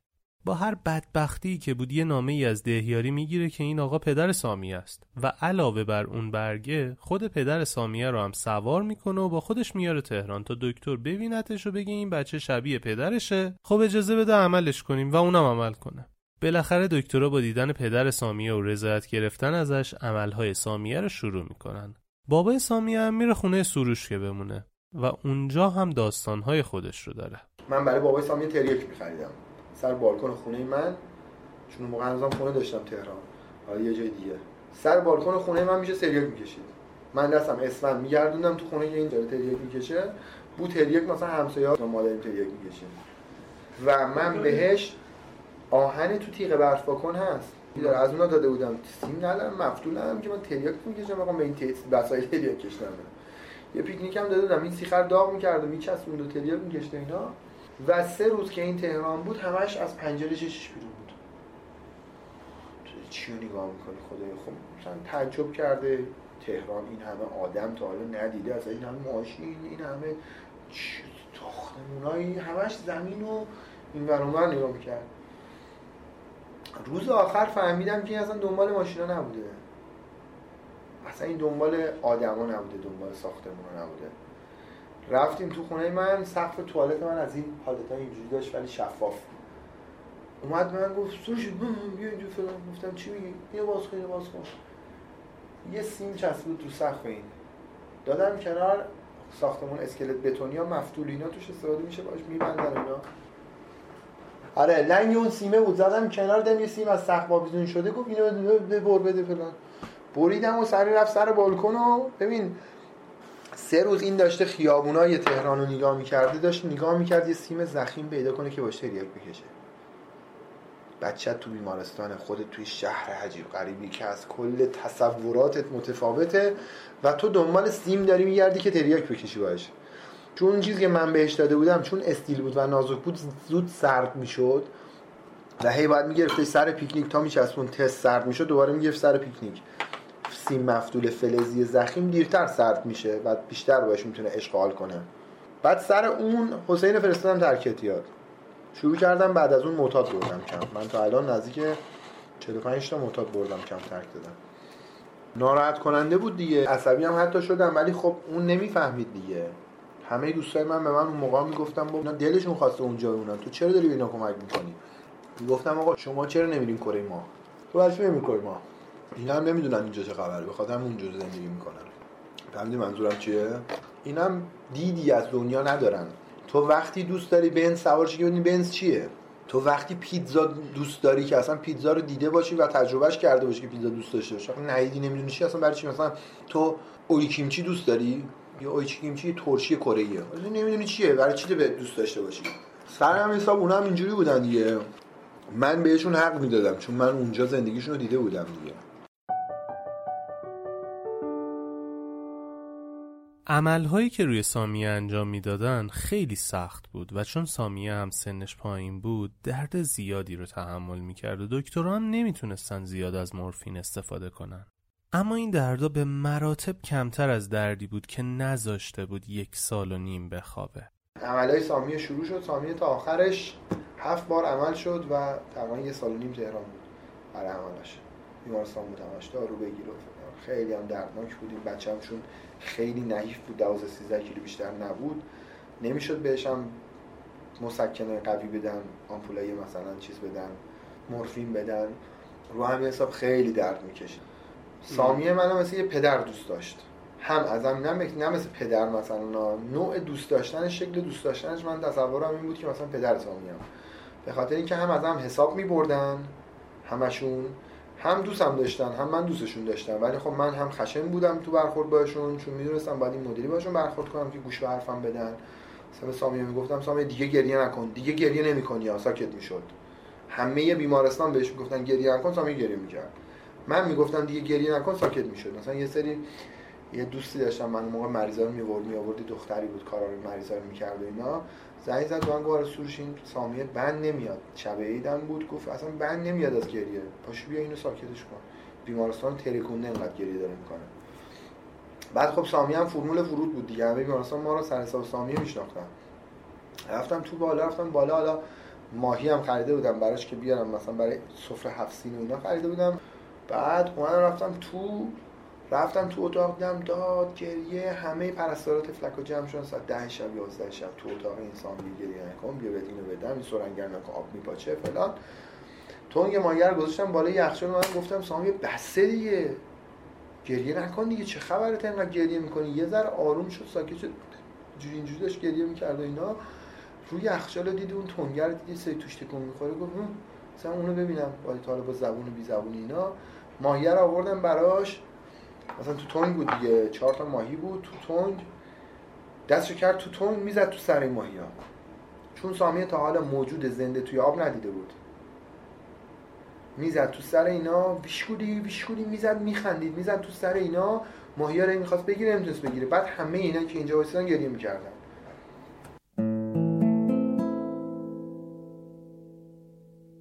سروش تا روز تولد خودش تقریبا 19 تا شناسنامه برای اهالی اونجا می‌گیره و تو روز تولدش این شناسنامه ها رو به عنوان هدیه تولد خودش به اونا میده. یه تعداد زیادی هم از افراد اونجا رو میفرسته برای ترک اعتیاد. بعد از اینکه درمان سامیه به یه جایی می‌رسه و حالش بهتر میشه وقتی دکتره معالجش تو بیمارستان به سروش میگن این دختر اگه به بهداشت فردیش بیشتر می‌رسید الان اوضاعش بهتر بود سروش می‌فهمه که این آدما اصلا بهداشت فردی نمی‌دونن چیه. دستشویی ندارن که بخوان ازش استفاده کنن. فقط همونایی که کپرنشین بودن نه. خیلی از مردمی که توی اون محلا خونه هم داشتن دستشویی نداشتن. و سروش شروع می‌کنه برای خانواده هایی که اونجاها زندگی می‌کردن با یه شرایطی دستشویی ساختن. دستشویی هم باز داستان داره. مثلا من دستشویی برای خانواده های نیازمندی می‌سازم که جمعیت زیادی دارن. و جمعیت دخترشون هم بیشتره. چون دختر سختتر دستشویی می‌تونن برن تا پسر تو در دشت. و خودشون هم باید کمک کنن. دستشویی میرم مثلا میگم فلان جا می‌خوام دستشویی بسازم بهشون میگم الان اومدم. مثلا می‌بینم این روستای سلکوک. روستای سلکوک مثلا چند وقت پیش رفتم 19 9 بود رفتم اونجا. گفتم 26 9 میام نگاه می‌کنم. اگر چاهاتون نکنده باشه نمی‌سازم براتون. 26 9 رفتم اونجا نگاه کردم. هفتاشون چهارشون کنده بودن. یکی نصفه کنده بود. اون نصفه رو با التماس براش قبول کردم که تا همون بعد از ظهرش تمومش کنه. ولی اون هشتمی گفت من شروع می‌کنم از الان می‌کنم. گفتم دیگه نمی‌سازم. برای هشتاشون دستشویی دارم می‌سازم. و فرمول کمک کردن اونجا اینجوریه که من به همه رفیقام که میان کمک روز که میان میگم بچه قلباتون تو خونه بذارین. با مغزاتون بیاین بیرون. به خاطر اینکه ما قراره با مغزمون به این آدمو کمک کنیم. قلبای ما هیچ کاری نمی‌تونه بکنه جز اینکه اینا رو متکدی کنه. چون احساسی نباید عمل کرد. کمک کردن با آدم اونجا نباید احساسی باشه مدلش. من از این 126 هفته دستشویی که تا حالا ساختم دو سه تاش خودم خراب کردم. به خاطر اینکه مثلا بناه چون فامیلش بوده اونی که برش من دستشویی می‌خواستم بسازم چاهشو هنوز نکنده بوده دستشویی برش ساخته. قانون من که باید چاه کنده شده باشه. بعد بنا بره دستشویی بسازه برای اون آدمه. اگر اون آدمه این کار رو رعایت نکنه اون بنا این کار رو رعایت نکنه این انباری میشه دستشویی نمیشه. باید چاه کنده باشه و اون چاه رو وصل کنه به دستشویی. که بشه دستشویی. و الان اونا تبدیلش کنن به انباری از بی اهمیت بودن. چون تنبلن. و من بهشون فشار میارم اینجوری میگم تا قبل از اینکه ساخته بشه بکنین تا قبل اینکه من شروع کنم. چون باید چهاشون بکنم بعد من براشون مصالح ببرم. یا مثلا بنای منو اذیت کردن. بنای پسرخالی منم نیست برای خودشون دهات خودشونه. قانون اینه که کسی که براش من دستشویی می‌سازم جدا از اینکه چهاشو می‌کنه باید توی مسیر ساخت دستشویی به بنا کمک کنه. جدا از کمتر شدن هزینه براش حس مسئولیت ایجاد می‌کنه. توی نگهداریش بیشتر دقت می‌کنه چون خودش براش زحمت کشیده. حالا یه کمی هم ارزون تر در میاد به پای ما که اصلا مهم نیست اون یه ذره ارزون تریش چقدر صد تومن یه روز کار کرد. و در نهایت اینکه این مسئله ای که میگم دستشوی رو خراب می‌کنم مثلا خراب کردم دو تاشو اینجوری کردم باعث میشه که اینا بعد از اینکه من میرم روستای بعدی می‌دونن که من اونیم که اگه رایت نکنن نمی‌سازم. مثلا من توی روستای دلکوک هفت دستشوی می‌خواستم بسازم. شروع کردم رفتم دیدم و گفتم می‌سازم و مسئله رو سه صبح براشون سیمان میبردم. دو صبح براشون کاس توالت میبردم. چون من اصلا زمان و مکان ندارم که هر ساعتی که کارم طول می‌کشم تا همون ساعت بیدارم تا اون کار تموم نشه. مثلا از ایران شهر می اومدم سر رو یه جا سیمان بار می‌زدم دیگه نمیفتم خونه بخوابم بعد برم اونو خالی کنم. می‌رفتم خالی می‌کردم کاسه توالت هم از فلانجا میبردم میذاشتم تموم می‌شد می‌رفتم مثلا خونه دو ساعت هم میخوابیدم. بعد می‌رفتم بقیه کارم می‌کردم. یا هم پشت ماشین مثلا یه جا می‌زنم بغل میخوابم. گیرش نیستم که کجا بخوابم. و وقتی من اونجوری برای اونو تلاش می‌کردم اونا باید همراهی کنن دیگه. من یه یه ماهی 20 روزی تهران بودم از دلکوک قافل بودم. اومدم رسیدم اونجا خبردار شدم که اینا کلا چهار تا دستشویی ساختن توی یه ماه. زنگ زدم به دهیارشون گفتم گفتم من فردا ساعت 4 بعد از اونجام. یا هفته دستشویی تموم شد یا هر هفته هر چقدرش که ساختین خراب می‌کنم. میدوننم می‌کنم چون این کارو کردم قبلنم. فردا بعد از ظهر ساعت سه گفته بودم میام ساعت 4 رسیدم اونجا سقف آخری داشتن سیمان میریختن روش. همون آدمایی که تو یک ماه چهار تا دستشویی ساخته بودن تو یک روز سه تا دستشویی ساختن. یعنی اینکه اگه من می‌خواستم احساساتی برخورد کنم میگم آخه خسته بودین اب نداره. سختی کشیدین؟ آخه چیکار کنم؟ من بنا میارم. اصلا قصه نخورین. من از کافی تلاشمو کردم. سیمان خودم بار زدم. رفتم اونجا خودم خالی کردم. در دستشویی بار زدم آوردم اونجا خالی کردم. چون من خیلی وقت زیادی از این سه ساله رو تنها بودم اونجا. الان می‌بینید تو اینستاگرام همیشه یه نفر با من هست. من 60 درصد 70 درصد این سه سال تنها بودم اونجا. و اصلا از اینکه تنها بودم مشکل نداشتم. نه احساس خطری می‌کردم نه احساس ناامنی می‌کردم نه احساس تنهایی می‌کردم. چون همیشه داشتم کار می‌کردم. و وقتی من دارم در این حد تلاش می‌کنم برای اون که اون بچهش توی دستشویی بره دستشویی کنه به اندازه یک دهم من می‌تونه تلاش کنه برای اینکه بچهش دستشویی بره دستشویی کنه تو دشت نره دستشویی کنه.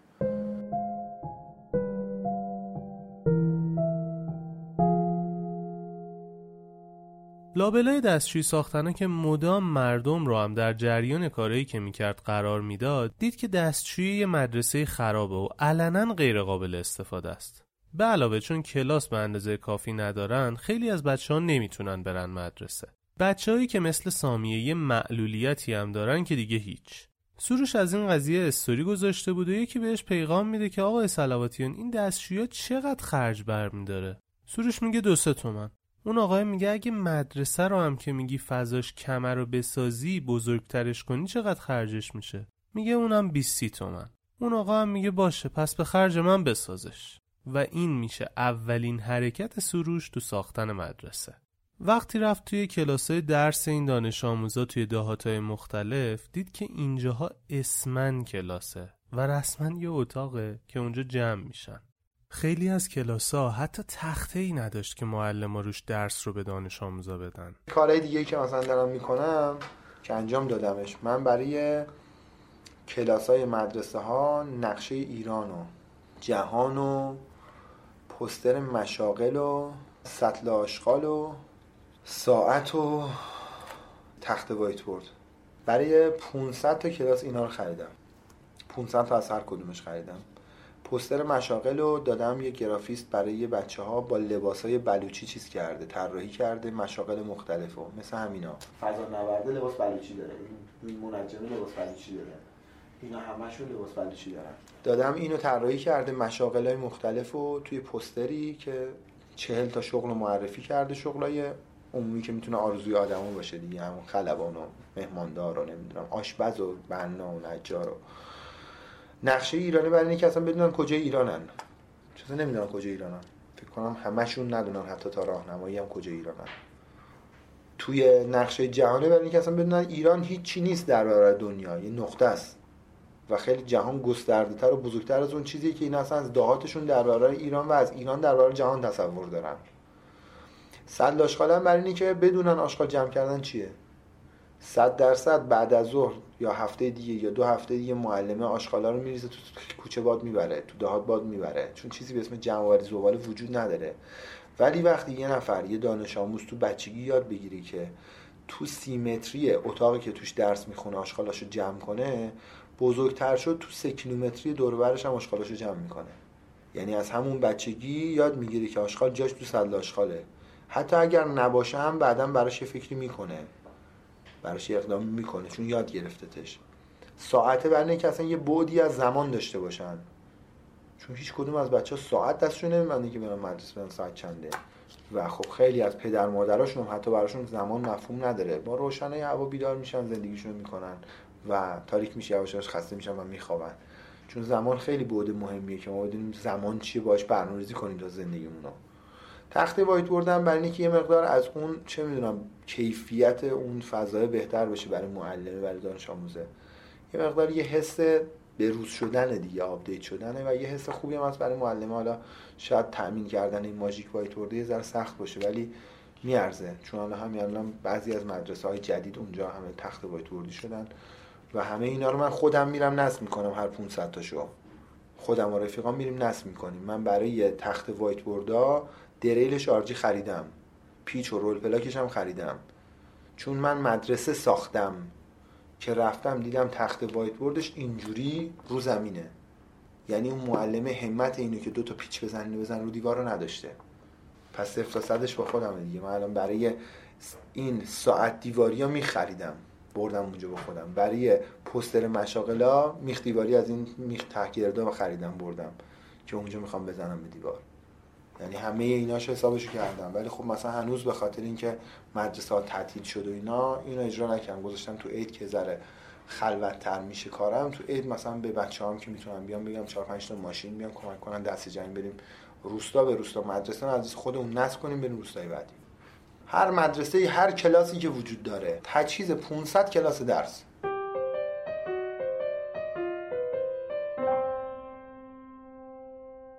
یه مقدار که به مدرسه ها رسید و با بچه ها و معلمای اونجا بیشتر ارتباط گرفت دید که اون بچه ها هیچ شوق و ذوقی برای شروع مدرسهشون ندارن. تجربهش از شروع سال تحصیلی توی اون مناطق برعکس اول مهری بود که خودش تجربه کرده بود و هر سال می‌دید خانوادهایی که توی شهر زندگی می‌کنن تجربه می‌کنن. این موضوع به خاطر خیلی چیزا بود ولی فکر می‌کرد همین موضوع عاملی هستش که بچه‌های اونجا نمی‌خوان درس بخونن.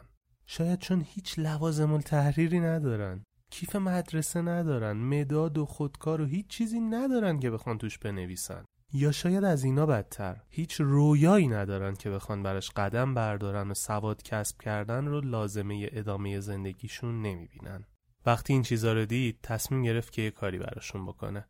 هم با هدیه دادن کیف و لوازم تحریر حس شروع مدرسه رو بهشون بده هم به بهونه دادن لوازم التحریر یه آرزو و رویایی رو تو سرشون بکاره. مثلا من میرم کیف میدم تو مدرسه ها وقتی میرم توی مدرسه ها اگه یه چون بعضی وقتا پیش میاد مثلا معلم ها شیطنت می‌کنن مثلا بعضیاشون یه اضافه می‌گیرن برای خودشون. بفهمم کسی این کار کرده آبروشو می‌برم دست معلمه رو می‌گیرم. میرم تو صف میگم بچه معلمتون دزده. همه بچه ها جمع می‌کنم میگم بچه معلمتون دزده. شما اگر یه روزی برای یه خودکار دروغ گفتین برای یه زمین دروغ گفتین برای یه ماشین دروغ گفتین برای یه گله گوسفند دروغ گفتین شما دزدین. هر کس دروغ میگه دزده. چون الان کیفی که دست معلمتونه که اضافه گرفته سهم یکی از شما هست که کیف نداره. پس دزده. یا مثلا توی روستاها میرم مدرسه ها کیف میدم من چون الان نزدیک مثلا نزدیک 20000 تا تقریبا میشه گفت کیف کیف و لوازم تقریبا تو اینجا دادم. اول مهران از این 20000 تا کیف و این چیزایی که دادم اکثر جایی که خودم رفتم اون جایی که بچه ها میرن هر سری تیم میشیم که بریم به بچه ها یاد میدم. یه چیزایی میگم بر از تجربه میگم بچه مثلا رفتین اینجوری بکنین. من خودم میرم تو مدرسه مثلا یکی از کارهایی که می‌کنم تو هر کلاسی که کیف میدم به بچه میگم کیفا رو میدم. مثلا میگم تو چیکار می‌خوای بشی؟ تو چیکار می‌خوای بشی؟ چون همین جمله کوچیکا برای بچه رویا می‌سازه دیگه. مهمترین چیزی که این بچه ندارن آرزوه. تو آرزو می‌کردی که بزرگ چیکار بشی؟ خب پس تو یه آرزو داشتی دیگه براش تلاش کنی دیگه. اینا هیچ کدوم هیچ آرزویی ندارن تقریبا براش تلاش کنن. یه معلم تو دهات دیدن همشون می‌خوان معلم شن. مثلا تو مدرسه که میرم به بچه کیف میدم میگم بچه می‌خوان چیکارشین مثلا؟ مثلا یکی میگه معلم یکی میگه دکتر یکی میگه فلان. مثلا بهشون میگم آره هر کاری می‌خوایم بشین خوبش بشین. هم می‌خوایم بشین دوست خوبه بشین. دزدی که کار درست انجام بده. پلیس هم میشین پلیس خوبه بشین. پلیس به درد نخور فایده نداره. مثلا بهشون میگم آره مثلا خلبانم میشه تو بشی یا شبیه خلبانایی جو میدم بهشون. یا مثلا یکی از چیزای دیگه که به بچه مثلا تو مدرسه های وقتایی کیف میدیم میگم کیف رو که کیف آخریه که می‌خوام بدم به اون بچه ها کیف آخریه رو نمیدم بهشون. بعد مثلا محتویاتش در میارم میریزم رو میز. میگم بچه این همش آتش ها. بعد میگم می‌دونین مثل چی میمونه؟ میگم مثلا مثل چی؟ حالا سختم جواب میدم کلا. میگم این کتاب دفتر این آتش که ما به شما دادیم مثل قاشق میمونه. کسی با قاشق سیر شده؟ منمن می‌کنم میگم تا حالا با قاشق سیر شده این قاشق خالی بزنیم تو دهنتون که سیر میشه. بعد مثلا یکیشون شاید اون لا مثلا بگی نه. میگم خب بس تا از معلمتون که بشقاب غذاست با قاشقتون غذا نخورین سیر نمیشین. تو دفتراتون بنویسین. هر وقت تونستین این دفترات آخرش سیاه کنین با نوشتن شاید سیر بشین. ببینید از این چیزای جمله های انگیزشی ساده و اندازه چیزی که بلدم دیگه. یا مثلا بعضی وقتا مثلا کیف یکی برمیدارم خالی می‌کنم رو زمین میگم همش آشغاله برو درس بخون. با دفتر کتاب هیچ موفق نمیشی. برو تلاش کن فکر کن. به بچه ها میگم این کارو بکنم وقتی که میریم توضیح به بچه ها میگم با این تفکری که من براتون میگم شما اگه چیزی به ذهنتون می‌رسه برای اینکه تکونشون بدین بهشون بگین. چون فقط این که انجام وظیفه کنی صبح بری مدرسه دوباره از مدرسه برگردی بیای خونه هیچ اتفاقی نمیفته تمام این کیف و کتاب و دفتر و مدرسه و معلم بر اینه که تو واداشته بشی به اینکه تفکر کنی. و مهمترین اتفاق اینه که تو آزادانه تفکر کنی بدون زاویه. یعنی که من نیام بهت بگم تو برو به قسمت مثلا اینجوری زندگی تفکر کن. برو به این قسمت مثلا دینی قضیه تفکر کن. بدون زاویه فکر کنن و بتونن بدون زاویه و آزادانه انتخاب کنن. حالا می‌خوان مثلا چه می‌دونم دکتر بشن می‌خوان مهندس بشن می‌خوان قلوان بشن می‌خوان روحانی بشن می‌خوان نمی‌دونم شیعه باشن می‌خوان سنی باشن می‌خوان زرتشتی باشن می‌خوان بودایی باشن و هر چی که می‌خوان خودشون آزادانه با فکر برسن. چون اصلا اسلام هم میگه میگه آقا حتی اگه می‌خوای دینم داشته باشی باید آگاهانه مسلمون باشی. نه اینکه از رو شناسان چون بابات مسلمون بود تو هم مسلمون باشی. بروش فکر کن و انتخاب کن. و خیلی خوب میشه اگه خودشون انتخاب کن چون کسی به این برسه که الان این شیرنی چاقش می‌کنه هزاری هم تو بگی نه بخور چاق نمیشی نمی‌خوره. چون خودش به این باور رسیده که این چاقش می‌کنه. و تو نمی‌تونی باور آدم رو به این راحتی تغییر بدی. مخصوصا اگه فرصت بهشون بدی بتونن خودشون باور درست و واقعی به دست بیارن. خیلی خوبه دیگه. داستانایی که سروش توی جازموریان داشته کم نبوده. حیفم اومد بیشتر نشنوم و ازش خواستم چیزایی که یادش میاد رو برام تعریف کنه تا بتونم یه دید بهتری نسبت به شرایط خودش و جازموریان داشته باشم. تعریف کرد عید 97 قبل از سال تحویل ساعت هفت عصر یه کامیون آرد براش میاد و تنها خودش شروع می‌کنه خالی کردن آردها از کامیون. راننده کامیون بهش میگه اینا واسه کیه؟ سروش میگه واسه مردم اینجا. راننده میگه خب چرا مردم اینجا نمیان کمک؟ سروش میگه خوابیدن. راننده میگه جدی میگی؟ میگه آره. بعد میگه خب تو چرا اینجایی؟ سروش میگه دیوونم. چیز عجیبی نیست که. اینا خوابن منم دیوونم. یه سری از آردا رو همونجا خالی می‌کنه و یه سریش هم می‌بره یه روستا و شب بر میگرده رو همون آردای اولی که خالی کرده بود میخوابه تا دزدا آردا رو نبرن. دردسر هم برای انتقال بیمارا به تهران و بیمارستان کم نداشت. یا مادر بچه یادش می‌رفت دفترچه بیمه بچه رو برداره بیاره تهران یا پدر رضایت محضری نداده بود و فکر می‌کرد رضایت کلامی به مادر کافیه یا پدر رضایت نمی‌داد یا کلا بچهش رو گروکشی می‌کرد. بهش گفتم یعنی چی گروکشی می‌کرد؟ گفت یه بار یه دختر بچه یازده ماهه تو یکی از دهاتای قلعه گنج تو کپر سوخته بود. یکی به سروش زنگ می‌زنه میگه این بچه سوخته تو رو خدا به دادش برس. تو بیمارستان بندر عباسه. سروش خودش با یه پسر بچه و دو تا مریض دیگه که مشکل سوختگی داشتن تو تهران بود و داشت اونا رو می‌برد پیش متخصص سوختگی برای درمان و عمل توی تهران. واسه همین خودش نمی‌تونست بره اونجا. زنگ می‌زنه به یکی از دوستاش که تو بندر عباس بوده میگه برو ببینیم بچه واقعی اتفاقی که براش افتاده جریانش چیه؟ چی شده؟ مشکلش چیه؟ رفیقش میره بیمارستان و می‌بینه که این بچه واقعا 60 درصد سوختگی داره. مادر بچه هم موقع رفتن تو کپر برای اینکه بچه رو بیرون بیاره پاش سوخته. کنارش هم مادر بزرگ بچه نشسته و اثری از پدر بچه هم نبود. این مادر و دخترم مدت زیادی بود هیچی نخورده بودن حتی آب. حالا پدری که پای زنش سوخته و بچهش هم سوختگی 60 درصد داشت کجا بوده؟ رفته بود همون دور اطراف خونه یکی از فامیلا تریاک بکشه. رفیق سروش از شرایط سوختگی بچه و مادر عکس می‌گیره میفرسته واسه سروش. بعد میره برای این مادر و مادر بزرگ غذا می‌گیره بهشون میده که بخورن.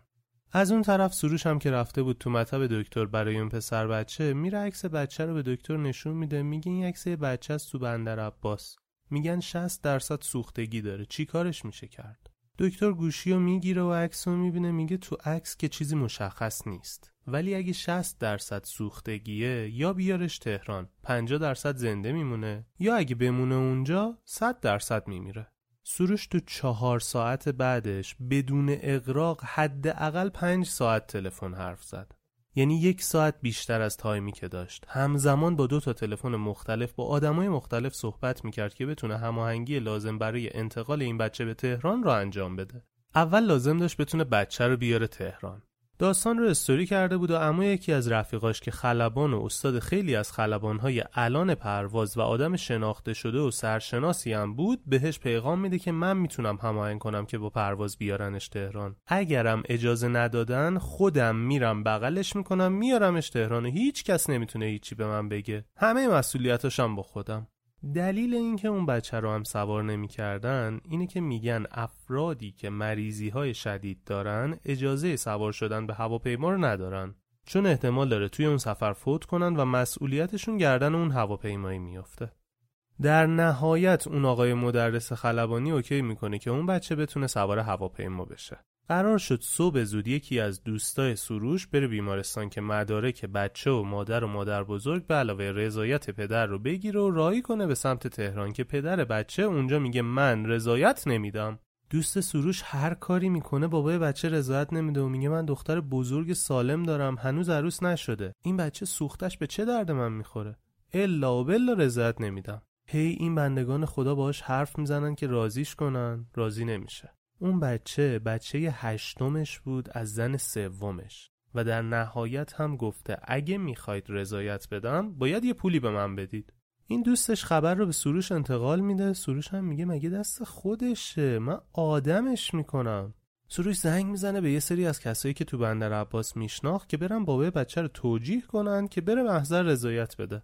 رفیقش که تو بندر عباس بود میگه پدر همین بچه‌ای که سوخته داری کاراشو می‌کنی بیاد تهران رضایت نمیده؟ شب نشده رضایتشو می‌گیرم. بماند که اون مرد چجوری پدر بچه رو راضی می‌کنه که رضایت بده. در نهایت صبح روز بعد رفیق سروش پدر بچه رو می‌بره محضر و هر رضایتی که لازم بود رو می‌گیره و میره فرودگاه که کارای رفتن بچه و مادر و مادر بزرگ رو اوکی کنه. از اون طرف هم سروش رفته بود پزشک معتمد فرودگاه مهرآباد رو پیدا کرد. زنگ زد با پزشک معتمد بندر عباس صحبت کرد که چی کار باید بکنن و تایید کنن که اون بچه بتونه با مادر و مادر بزرگ سوار هواپیما بشه. همه مدل هماهنگی انجام میشه و همه چی تقریبا ساعت سه ظهر اوکی میشه که بچه و مادر و مادر بزرگ سوار هواپیما بشن. سروش و رفیقش و هر کسی که در جریان بود خوشحال و خندون بودن از اینکه تونستن برای این بچه با وجود نارضایتی پدرش کاری بکنن. تا متوجه میشن این خوشحالی یه خوشحالی علکی بوده. رفیق سروش که بلیت هواپیما به دست میره بیمارستان تا بچه و مادر و مادر بزرگ رو همراه و راهی کنه به سمت تهران می‌بینه مادر نشسته تو سر خودش می‌زنه و پدر بچه رو برداشته و رفته. یعنی همه تلاشایی که تو این دو روز اندازه یک ماه کرده بودن پر. سروش هم که این مدت مدام خبرهای مربوط به این بچه رو استوری می‌کرد یه استوری دیگه می‌ذاره و میگه پدر این بچه برای اینکه ما بچهش رو رایگان بیاریم و درمانش کنیم که زنده بمونه بچه رو برداشته و برده و از ما پول خواسته. ما این کارو کنیم و متاسفانه این بچه نمیاد تهران. چند دقیقه بعدش یه خانومی به سروش پیغام میده که آقای سلواتیان این آقا چقدر پول می‌خواد؟ بگید من بهشون میدم تا بتونید اون بچه رو بیارید تهران درمانش کنید. سروش میگه خانم بحث پولش نیست که. این کار اصلا درست نیست. ما نباید بچه رو معامله کنیم که. می‌خوایم کمکش کنیم داره ازمون باج می‌گیره. اون خانوم میگه هر چقدر بخواد من حاضرم بهش بدم. من چهارده پونزده ساله می‌خوام بچه دار بشم اما نمی‌تونم. من یک روز هم یه بچه سوخته داشته باشم راضیم. و از این مدل پیغاما چندین و چند مورد به سروش می‌رسه. فقط هم همین یه مورد نبوده ها. بارها و بارها اینجور اتفاقات تکرار شده. مخم سود کشید و برام سوال شد که چی اونو اونجا نگه داشته با وجود همه اتفاقایی که اونجا می‌بینه. به خیلی از آدما وقتی میگی مثلا شما بخشی از زندگیتون برای دیگرانه فکر می‌کنن که مثلا تو داری خیلی بد میگی این قضیه رو. مثلا دید منفی بهش دارن که مثلا یعنی تو برای دیگران زندگی می‌کنی. آره. ما بخش خیلی از زیاد زندگیمون برای دیگرانه. هر کس هم باور نداره بهش می‌تونه فقط یه چند دقیقه فکر کنه که چرا لباس اتو کرده میپوشه. خب لباس اگه بحثش تمیز بودن و مرتب بودنه و پوشوندن بدنه در برابر گرما در برابر هر چیز دیگه ای در برابر سرما خب می‌تونه اون لباس اتو نکرده باشه. می‌تونه تو تیشرت قرمز باشه و شلوار مثلا بنفش.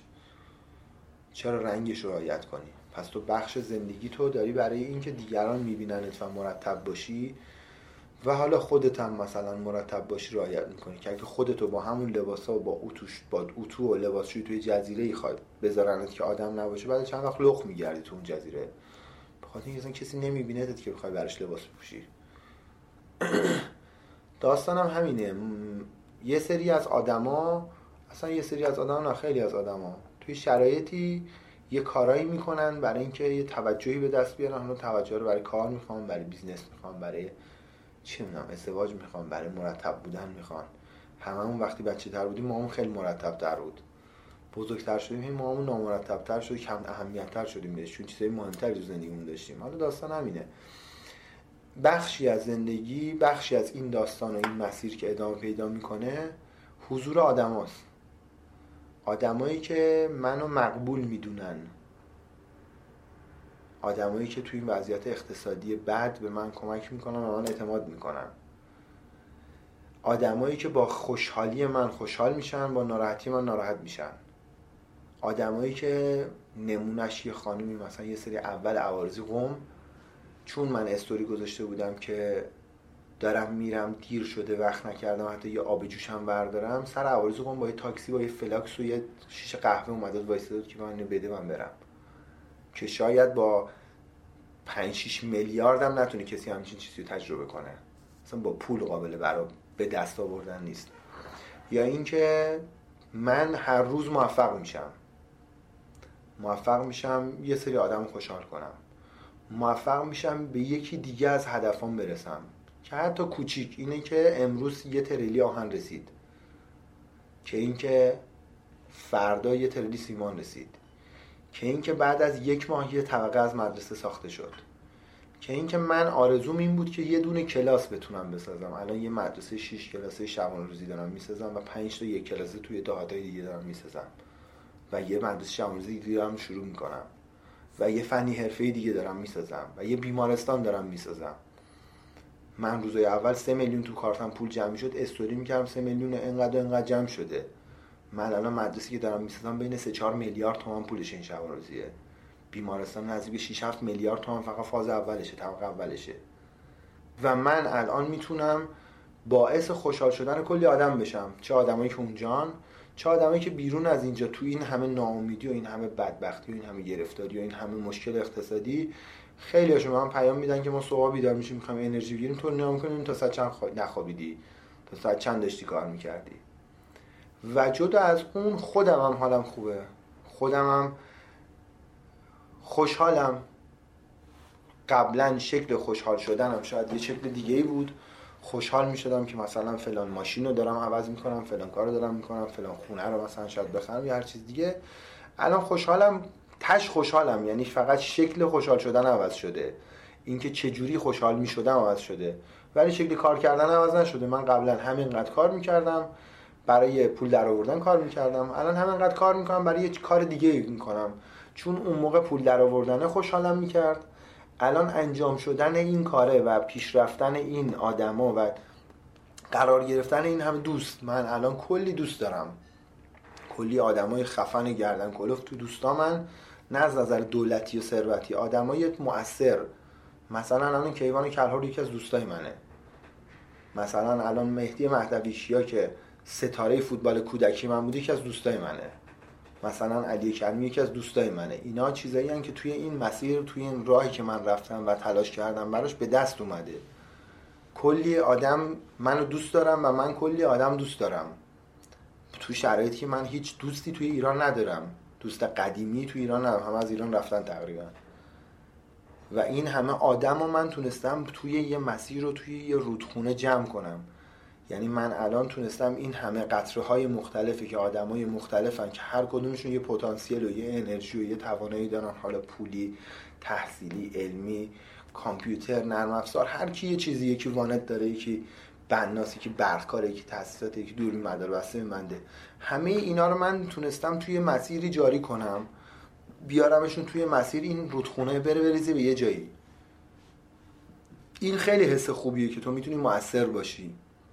هم تو سرنوشت آدمایی که هم راحت میشن هم تو سرنوشت آدمایی که روش بهشون سعی می‌کنی کمک کنی و خیلی باحال میشه که تو می‌تونی بعد از این وقتی فردا روز مثلا از اونجا رفتی یا فردا روز که مثلا مردی اگر بودی و از دور می‌تونستی شاهد این قضیه باشی ببینی که تو هنوزم تاثیر توی این دنیا هست.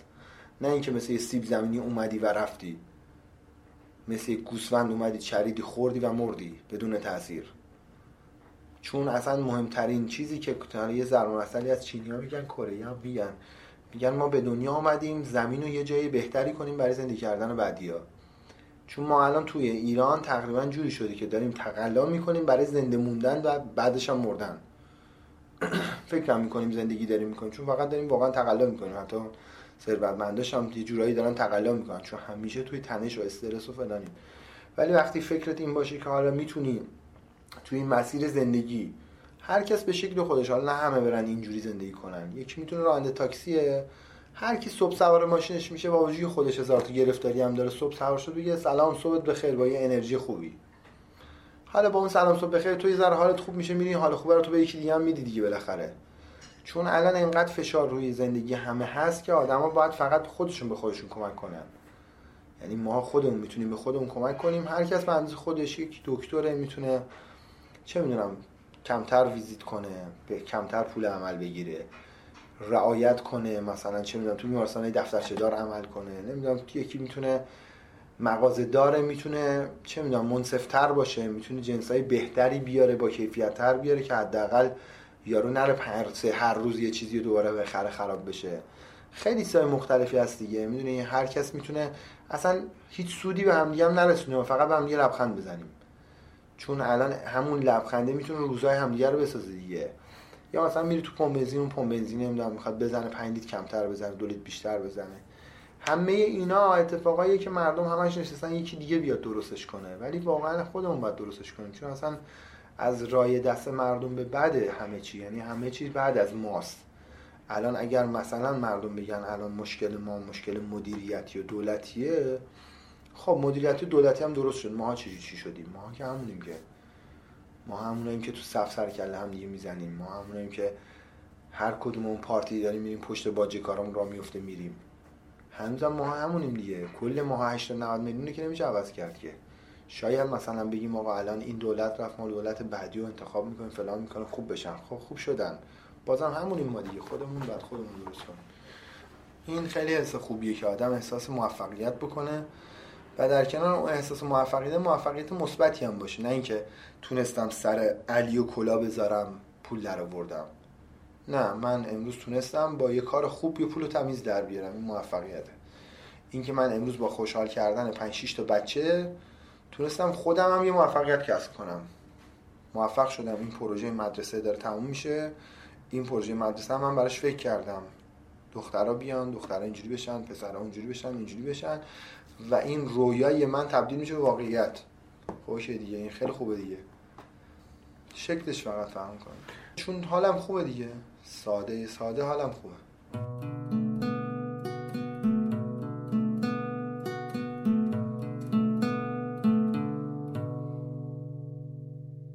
نمی‌دونم اصطلاح کار معنیدار رو شنیدید یا نه. اگه این اصطلاح رو نشنیدید حتما اپیزود 36 پادکست بی پلاس که در مورد ارتباطات از دست رفته صحبت می‌کنه رو گوش بدید.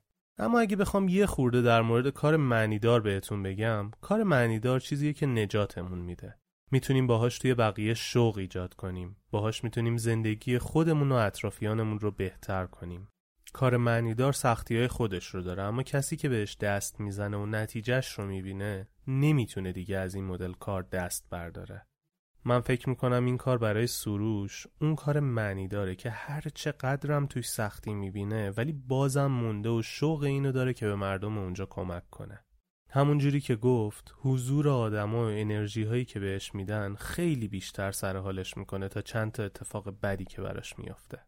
تقریبا اواخر اردیبهشت 99 بود که من به سروش پیغام دادم و ازش خواستم که اگه time داره بتونیم با هم صحبت کنیم برای راوی. ولی time ش آزاد نبود و نمی‌تونست صحبت کنه چون تو گیرودار حرکت به سمت جازموریان بود و بعد از پیگیری های من و رصد کردن موقعیت سروش که تو تهران باشه بالاخره تو دیماه 99 تونستم باهاش هم‌صحبت بشم و دعوت هم کرد برم دفتر جازکالا با هم صحبت کنیم و قصه ای که تا حالا شنیدید رو تعریف کرد. وقتی گفت بیا جاز کالا جالب بود برام بدونم قضیه جاز کالا چیه. آیا فقط قرار محصولاتی که توی جازموریان تولید میشه رو بفروشه یا مثل باقی کارها پشت جاز کالا هم یه فکر و اندیشه ای است؟ جاز کالا داستان اینجوریه که من خیلی زودتر دو سال پیش تقریبا دو سال نیم پیش فکرم بود که محصولات مردم اینجا میشه فروخت. همون موقع هم یه چیزایی کسایی میفروختن. ولی به این شکلی که بخواد برنامه‌ریزی شده و مدیریت شده باشه نه. ما برنامه تو جازکالا اینه که محصولات از اون نقطه که می تولید میشه میاریم تهران و اینجا به صورت آنلاین به کل ایران میفروشیمش. از اینا به قیمت واقعی می‌خریم. یعنی اگه توی منطقه ده هزار تومن ده هزار تومن ما میخریمش. 15 هزار تومن هم نمی‌خریم. همون ده هزار تومن. توی تهران هم قیمت واقعیش 50 هزار تومن مثلا. 25 هزار تومان مثلا. میفروشیمش 25 هزار تومان. به خاطر اینکه کار خیره چریتی 50 تومان نمیفروشیمش. چون 50 تومان فروختنش باعث میشه که تو یه بار این جنس رو می‌خری دو بار می‌خری بعدش میری از اونجایی که 25 تومان می‌خری. چون قرار نیست ما به عنوان چریتی بفروشیم. اینجا بیزینس یه مارکته فروشگاه فروشگاه اینترنتی. و بعد از اینکه اینو 25 تومن فروختیم حالا میگیم تو این پروسه 5 تومن خرج شده تا این رسیده اینجا. بازم ده تومن میمونه. این ده تومن اینجا هیچ کس سودبر نیست. هیچ کس سودی نمی‌بره. همه توی این مجموعه با هم شریکن توی این سود.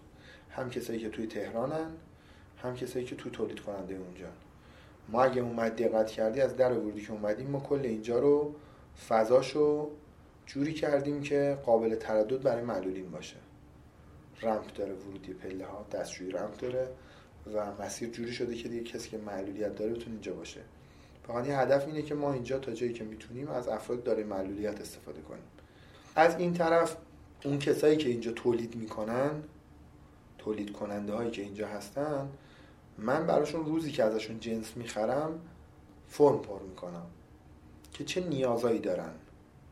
خونه ندارن همون ندارن آشپزخونه ندارن دستشویی ندارن نمی‌دونم توالت ندارن نمی‌دونم گاز ندارن. یخچال ندارن کولر ندارن هر چی ندارن بچهش سمعک لازم داره خودش مریض خونش سقفش ترک خورده. کفرش مثلا خیس شده هر چی. تو فرم می نویسم این انتا فرمیه که من دارم و یه پولی که از اضافه این پول اینجا جمع میشه. توی یه بانک یه صندوقی به اسم جاز بانک. اسمش گذاشتم جاز بانک. تو این جاز بانک مثلا الان ده میلیون تومان پول هست. طبق اولویت در این نیازها که الان این خاله مثلا مریمی که چشاش ضعیف شده الان در اولویت که بره دکتر. با همین پول کاراشو می‌کنم میبرمش دکتر چشاش عمل می‌کنم. حالا تا هر چقدر که رایگان شد شد. بقیهش از پول خودشون خرجش می‌کنم. بعد این یکی مثلا علی آقای دستشویی نداره خونش. برایش این دستشویی می‌سازم. با پول خودشون با سود خودشون. برای خود تولید کننده ها درآمد درآمد تولید کننده و برای خود درآمد برای خود تولید کننده میشه یه خدمت. این چند تا سود داره. ما می‌تونستیم همین اول بسم الله از اینا 20 تومن بخریم. اینجا هم 25 تومن بفروشیم. هیچ دردسری هم برای خودمون اینجوری درست نکنیم. ولی چه اتفاقی میافتاد؟ اتفاق این بود که اینا خیلی هاشون نمی‌دونن نیاز واقعی چیه و وقتی پول بهشون بدیم ممکنه برن موبایل بخرن و برن تلویزیون بخرن و همچنان دستشویی نداشته باشن. سر همین حساب من نسبت به اولویتی خودم می‌دونم براشون تو این سمت قضیه کار انجام میدم. یه نکته دیگه هم که وجود داره اینه که میگم خب زیاد کار کردم دیگه. در حال درس خوندم سر ساختمونم کار می‌کردم. کار عمرانی و اینا هم می‌کردم. من برای یه مهندسی کار می‌کردم. یه کارگری داشتم خیلی اذیتم می‌کرد. بعد یه سریش گفتم مهندس این کارگره چون می‌دونست من بلد نبودم از روزای اول و بعدا یاد گرفتم حرف من گوش نمیده. اگه میشه یا کارگاهمون اینو عوض کن ببر اون یکی ساختمون یا من ببر اون یکی ساختمون چون گوش حرف من نمیده الان. گفت حقوقش اضافه کن. حقوقش مثلا 20 تومن بود ما کردیم گفتش بکن 30 تومن یه ماه دو ماه دو ماه نیم یه اینجور چیزی گذشت زنگ زد من گفت سروش این هفته با جلیل تصویر کردی فرستش بره خونشون بندازش بیرون.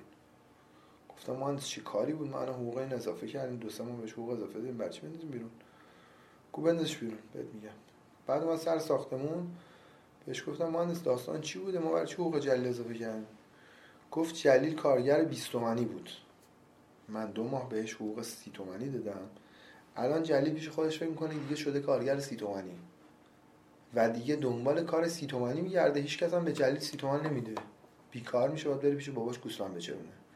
تنبیه میشه که به سر پرست کارگاش احترام بذاره. حالا قرار نیست ما از اینا چیزی که ده تومن رو بخریم 20 تومن. چون بعد از ما هم آدمایی میان از اینا خرید کنن و ممکنه ما نباشیم دیگه.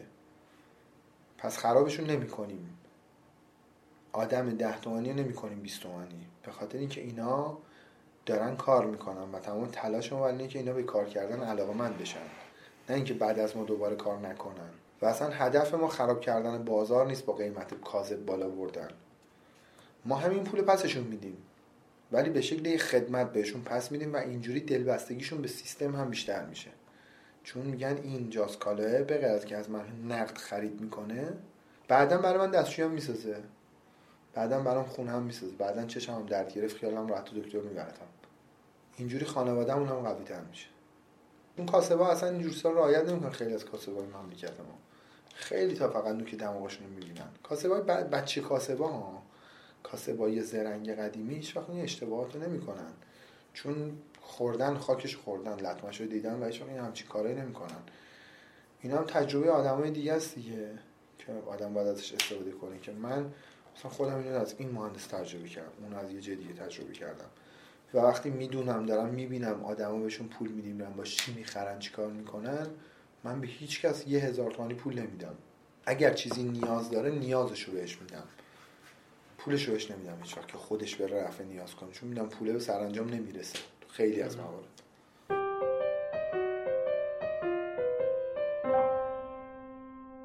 ایده پشت این داستان برام خیلی جذاب و عجیب بود. اینکه ممکنه خانواده ای تلویزیون توی خونهشون داشته باشن ولی دستشویی نه. من طعم فقر و محرومیت رو نچشیدم که بدونم آیا منم ممکنه همین کار رو بکنم یا نه. اما از تجربیات سروش یه قرار جالب با خودم گذاشتم که توی آخر اپیزود در موردش میگم. اما قبل از اینکه صحبت پایانی منو بشنوید بیایید حرفای آخر سروش رو بشنویم که خالی از لطف نیست. امیدوارم که هیچ وقت لازم نباشه هیچ کس بره به کمک دیگران. اینقدر شرایط خوب شده باشه اینقدر شرایط استیبل باشه که نیازی نباشه مثلا من پاشم برم یه جای دیگه به آدم کمک کنم. که البته خیلی رویایی ها شاید با غیر قابل امکان باشه. ولی شاید هم بشه دیگه. منم ممکن نبود برم سه سال دانشستان بمونم. پس اونم ممکنه پیش بیاد. یه روزی که آدما از یه رفاه نسبی همشون برخوردار باشن. لازم هم نیست من به اندازه متخصص قلب درآمد داشته باشم و زندگی به اندازه اون در رفاه باشه. چون زحمت کشیده تلاش کرده. یا اون کاسبی که چند سال خاک خورده خونه دل خورده. اصلا باباش زحمت کشته گذاشته بچه داره درو می‌کنه. قرار آدم برابر باشن. چون برابری اصلا معنی نداره. برابری میشه میشه همه میشن ربات. یعنی همه یه شکل یه اندازه یه غذا یه خونه اصلا امکان پذیر نیست. موقع هست برای چی آدم تلاش کنه؟ تو برای چی بیشتر درس بخونی؟ من برای چی بیشتر کار کنم؟ تشمع می‌خوایم مساوی باشیم دیگه تلاش نمی‌کنه. برای پیشرفت کردن. ولی کاش آدما از اولیه ها برخوردار بودن برای ثانویه ها تلاش می‌کردن. چون این آدما برای اولیه هاشون ما داریم من دارم تلاش می‌کنم به کمک مردم. خیلی از اولیه های معمولی که ساده ترینش اینه که تو الان دستشویی داری میری در می‌کنی دستشویی ندارن. که ساده ترین نیازهای ما. شیر رو وام می‌کنی آب داشته باشی آب ندارن. که چراغ رو می‌زنی روشن می‌کنی برق ندارن. این اولیه ترین چیزایی که تو دنیای امروز اصلا اسمش نیاز نیست. مثلا به یکی بری بگی توی توی کشور دیگه ای که ما داریم برای فلانجا برق ایجاد می‌کنیم که برق داشته باشن میگه من برق ندارن با یه تعجبی میشه برق ندارن مثل اون تعجبی که من روز اول داشتم می‌رفتم اینجا می‌گفتم میشه شناسنامه نداشته باشن؟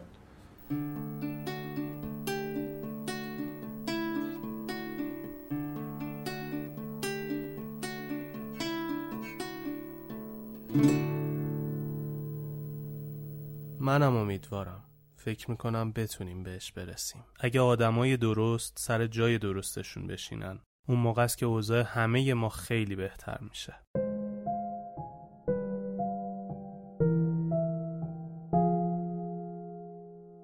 خیلی ازم می‌پرسن چرا این جزئیات رو در مورد قصه زندگی آدما میگم. به نظر من تک تک لحظه های زندگی آدما توی آیندهشون تأثیر گذاره این روند به من نشون میده که خدا علکی جلوی ما اتفاقات مختلف رو پیش نمیاره. از میخ صاف کردن سروش توی کارگاه نجاری که به نظر من بهش صبر کردن رو یاد داد بگیر تا زلزله کرمانشاهی که یه اتفاق مزخرف تو تاریخ کشورمونه.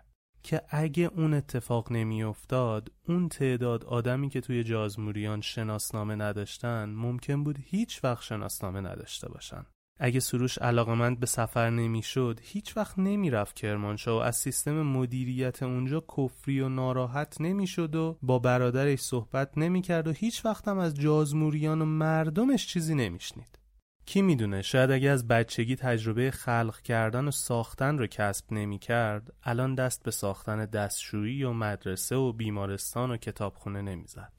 ممکنه فکر کنیم که بدترین اتفاق برای ما میفته ولی اگه ایمان داشته باشیم که خدا برای ما بهترین رو می‌خواد از اون اتفاق درس می‌گیریم و آماده میشیم برای درسهای بزرگتر و در نهایت برای اون رویایی که داریم. وقتی هدفمون رو انتخاب کردیم دیگه نباید شک کنیم. باید ادامه بدیم. شاید برای رسیدن به اون هدف باید 20 بار شکست بخوریم یا 100 بار. اما بالاخره باید از اون شکست ها تجربه کسب کنیم. به نظر من هر کسی هر چیزی که الان هست مجموع گذشته خودشه.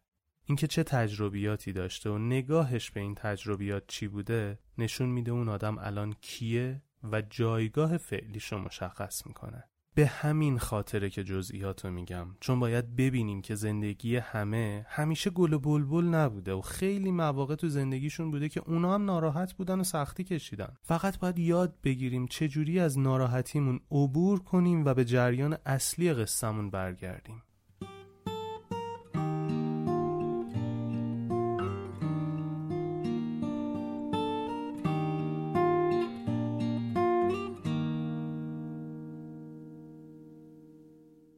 چیزی که تا اینجا شنیدید اپیزود 21 پادکست راوی بود. خوشحالم که تا اینجا اپیزودو گوش دادید و امیدوارم از شنیدن این قصه هم لذت برده باشید. اگه از هر اپلیکیشن پادکستی ما رو میشنوید ممنون میشم توی اون اپلیکیشن حتما بهمون رأی بدید و برامون کامنت بذارید. این موضوع به ما کمک می‌کنه که اپلیکیشن ها ما رو به افراد بیشتری پیشنهاد بدن و بیشتر شنیده بشیم. اگرم نمی‌دونید چی کامنت بذارید هشتگ راوی underline باش رو برامون کامنت کنید که بدونیم صدامون به گوشتون رسیده. البته که با این هشتگ در آینده زیاد کار داریم. پادکست راوی رو می‌تونید از طریق همه اپلیکیشن های پادگیر و بات تلگرام راوی بشنوید. اگه از راوی خوشتون میاد ممنون میشیم ما رو به دوستاتون هم معرفی کنید و بهشون یاد بدید چجوری باید از اپلیکیشن های پادگیر ما رو بشنون. پیج اینستاگراممون هم دنبال کنید تا فیلم ها و عکسای بیشتری که از سروش و باقی شخصیت های راوی منتشر می‌کنیم رو ببینید و لذت ببرید. پادکست راوی رایگانه اما می‌تونید از طریق سایت حامی باش و سایت خودمون به آدرس ravipodcast.ir از ما حمایت مالی کنید. حمایت مالی شما توی روند تولید به ما خیلی کمک می‌کنه. پیشا پیش قدردانتونیم. ممنونیم از ماهسنگ سپاهان که اسپانسر این اپیزود پادکست راوی شدن. خب رسیدیم به بخش جذاب قرارهای پادکست. اگه بعد شنیدن این اپیزود شما هم با خودتون قراری گذاشتید خوشحال میشیم تو اپهای پادگیر برامون کامنت کنید یا زیر پست مربوطش توی اینستاگرام برامون بنویسید. قرار اول کسی که آسیب دیده هر چقدرم حال جسمیش خوب باشه خودش نمی‌تونه برای خودش تصمیم بگیره و مطمئنا انتخابی می‌کنه که در دراز مدت به سودش نیست. هوشیار این موضوع باشم و اگه می‌خوام کمکی بکنم بسنجم و بر اساس نیاز اون آدم چیزی رو کمک کنم که لازم داره. قرار دوم حواسم باشه اگه می‌خوام به کسی لطفی بکنم بابت کار و خدمتی که برام می‌کنه بیشتر از عرفش بهش پول ندم. درسته که دارم بهش لطف می‌کنم اما این دوستی خاله خرس است. با این بیشتر پول دادنم من دارم اون آدم رو خراب می‌کنم. کاری می‌کنم که فکر می‌کنه قیمتش اونیه که من دارم بهش میدم و با بقیه دیگه کار نمی‌کنه به خاطر اینکه فکر می‌کنه قیمتش بالاتره و اینجوری دارم بهش صدمه می‌زنم اگه می‌خوام بهش کمک کنم هوشیارش کنم که این کمک بابت خدمتی که ارائه داده نیست و دوست داشتم بهش کمک کنم. و قرار آخر همه چیز زندگی پول نیست. اینکه مدام تو فیلدی کار کنیم که مورد علاقمون نیست فقط برای اینکه درآمد بیشتری داشته باشیم بزرگترین خیانتیه که داریم به خودمون و خانوادهمون و جامعهمون می‌کنیم. حواسمون باشه فقط اگه سر جای درستمون بشینیم اون اثرگذاری که باید رو داریم. اگه سر جای درستمون باشیم از خودمون رد پایی برای بهتر شدن دنیا جا می‌ذاریم. آخه به قول سروش هر کس که رد پایی نداره انگار که پا نداره. و مثل همیشه. آخر قصه اینجاست. اما قصه آخرم این نیست. آخر قصه اما قصه آخرم این نیست. آخر راهی که باید من ازش بگذرم این نیست. آرزوها برای خاطراتم دوره کردم. کجای خاطر باید؟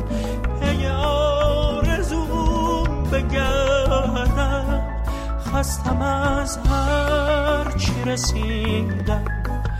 اگه پشت سفریست برکه امنو نمی‌خوام. وقتی موج خطریست خستم از هرچی رسیدم. اگه پشت سفریست برکه امنو نمی‌خوام. وقتی موج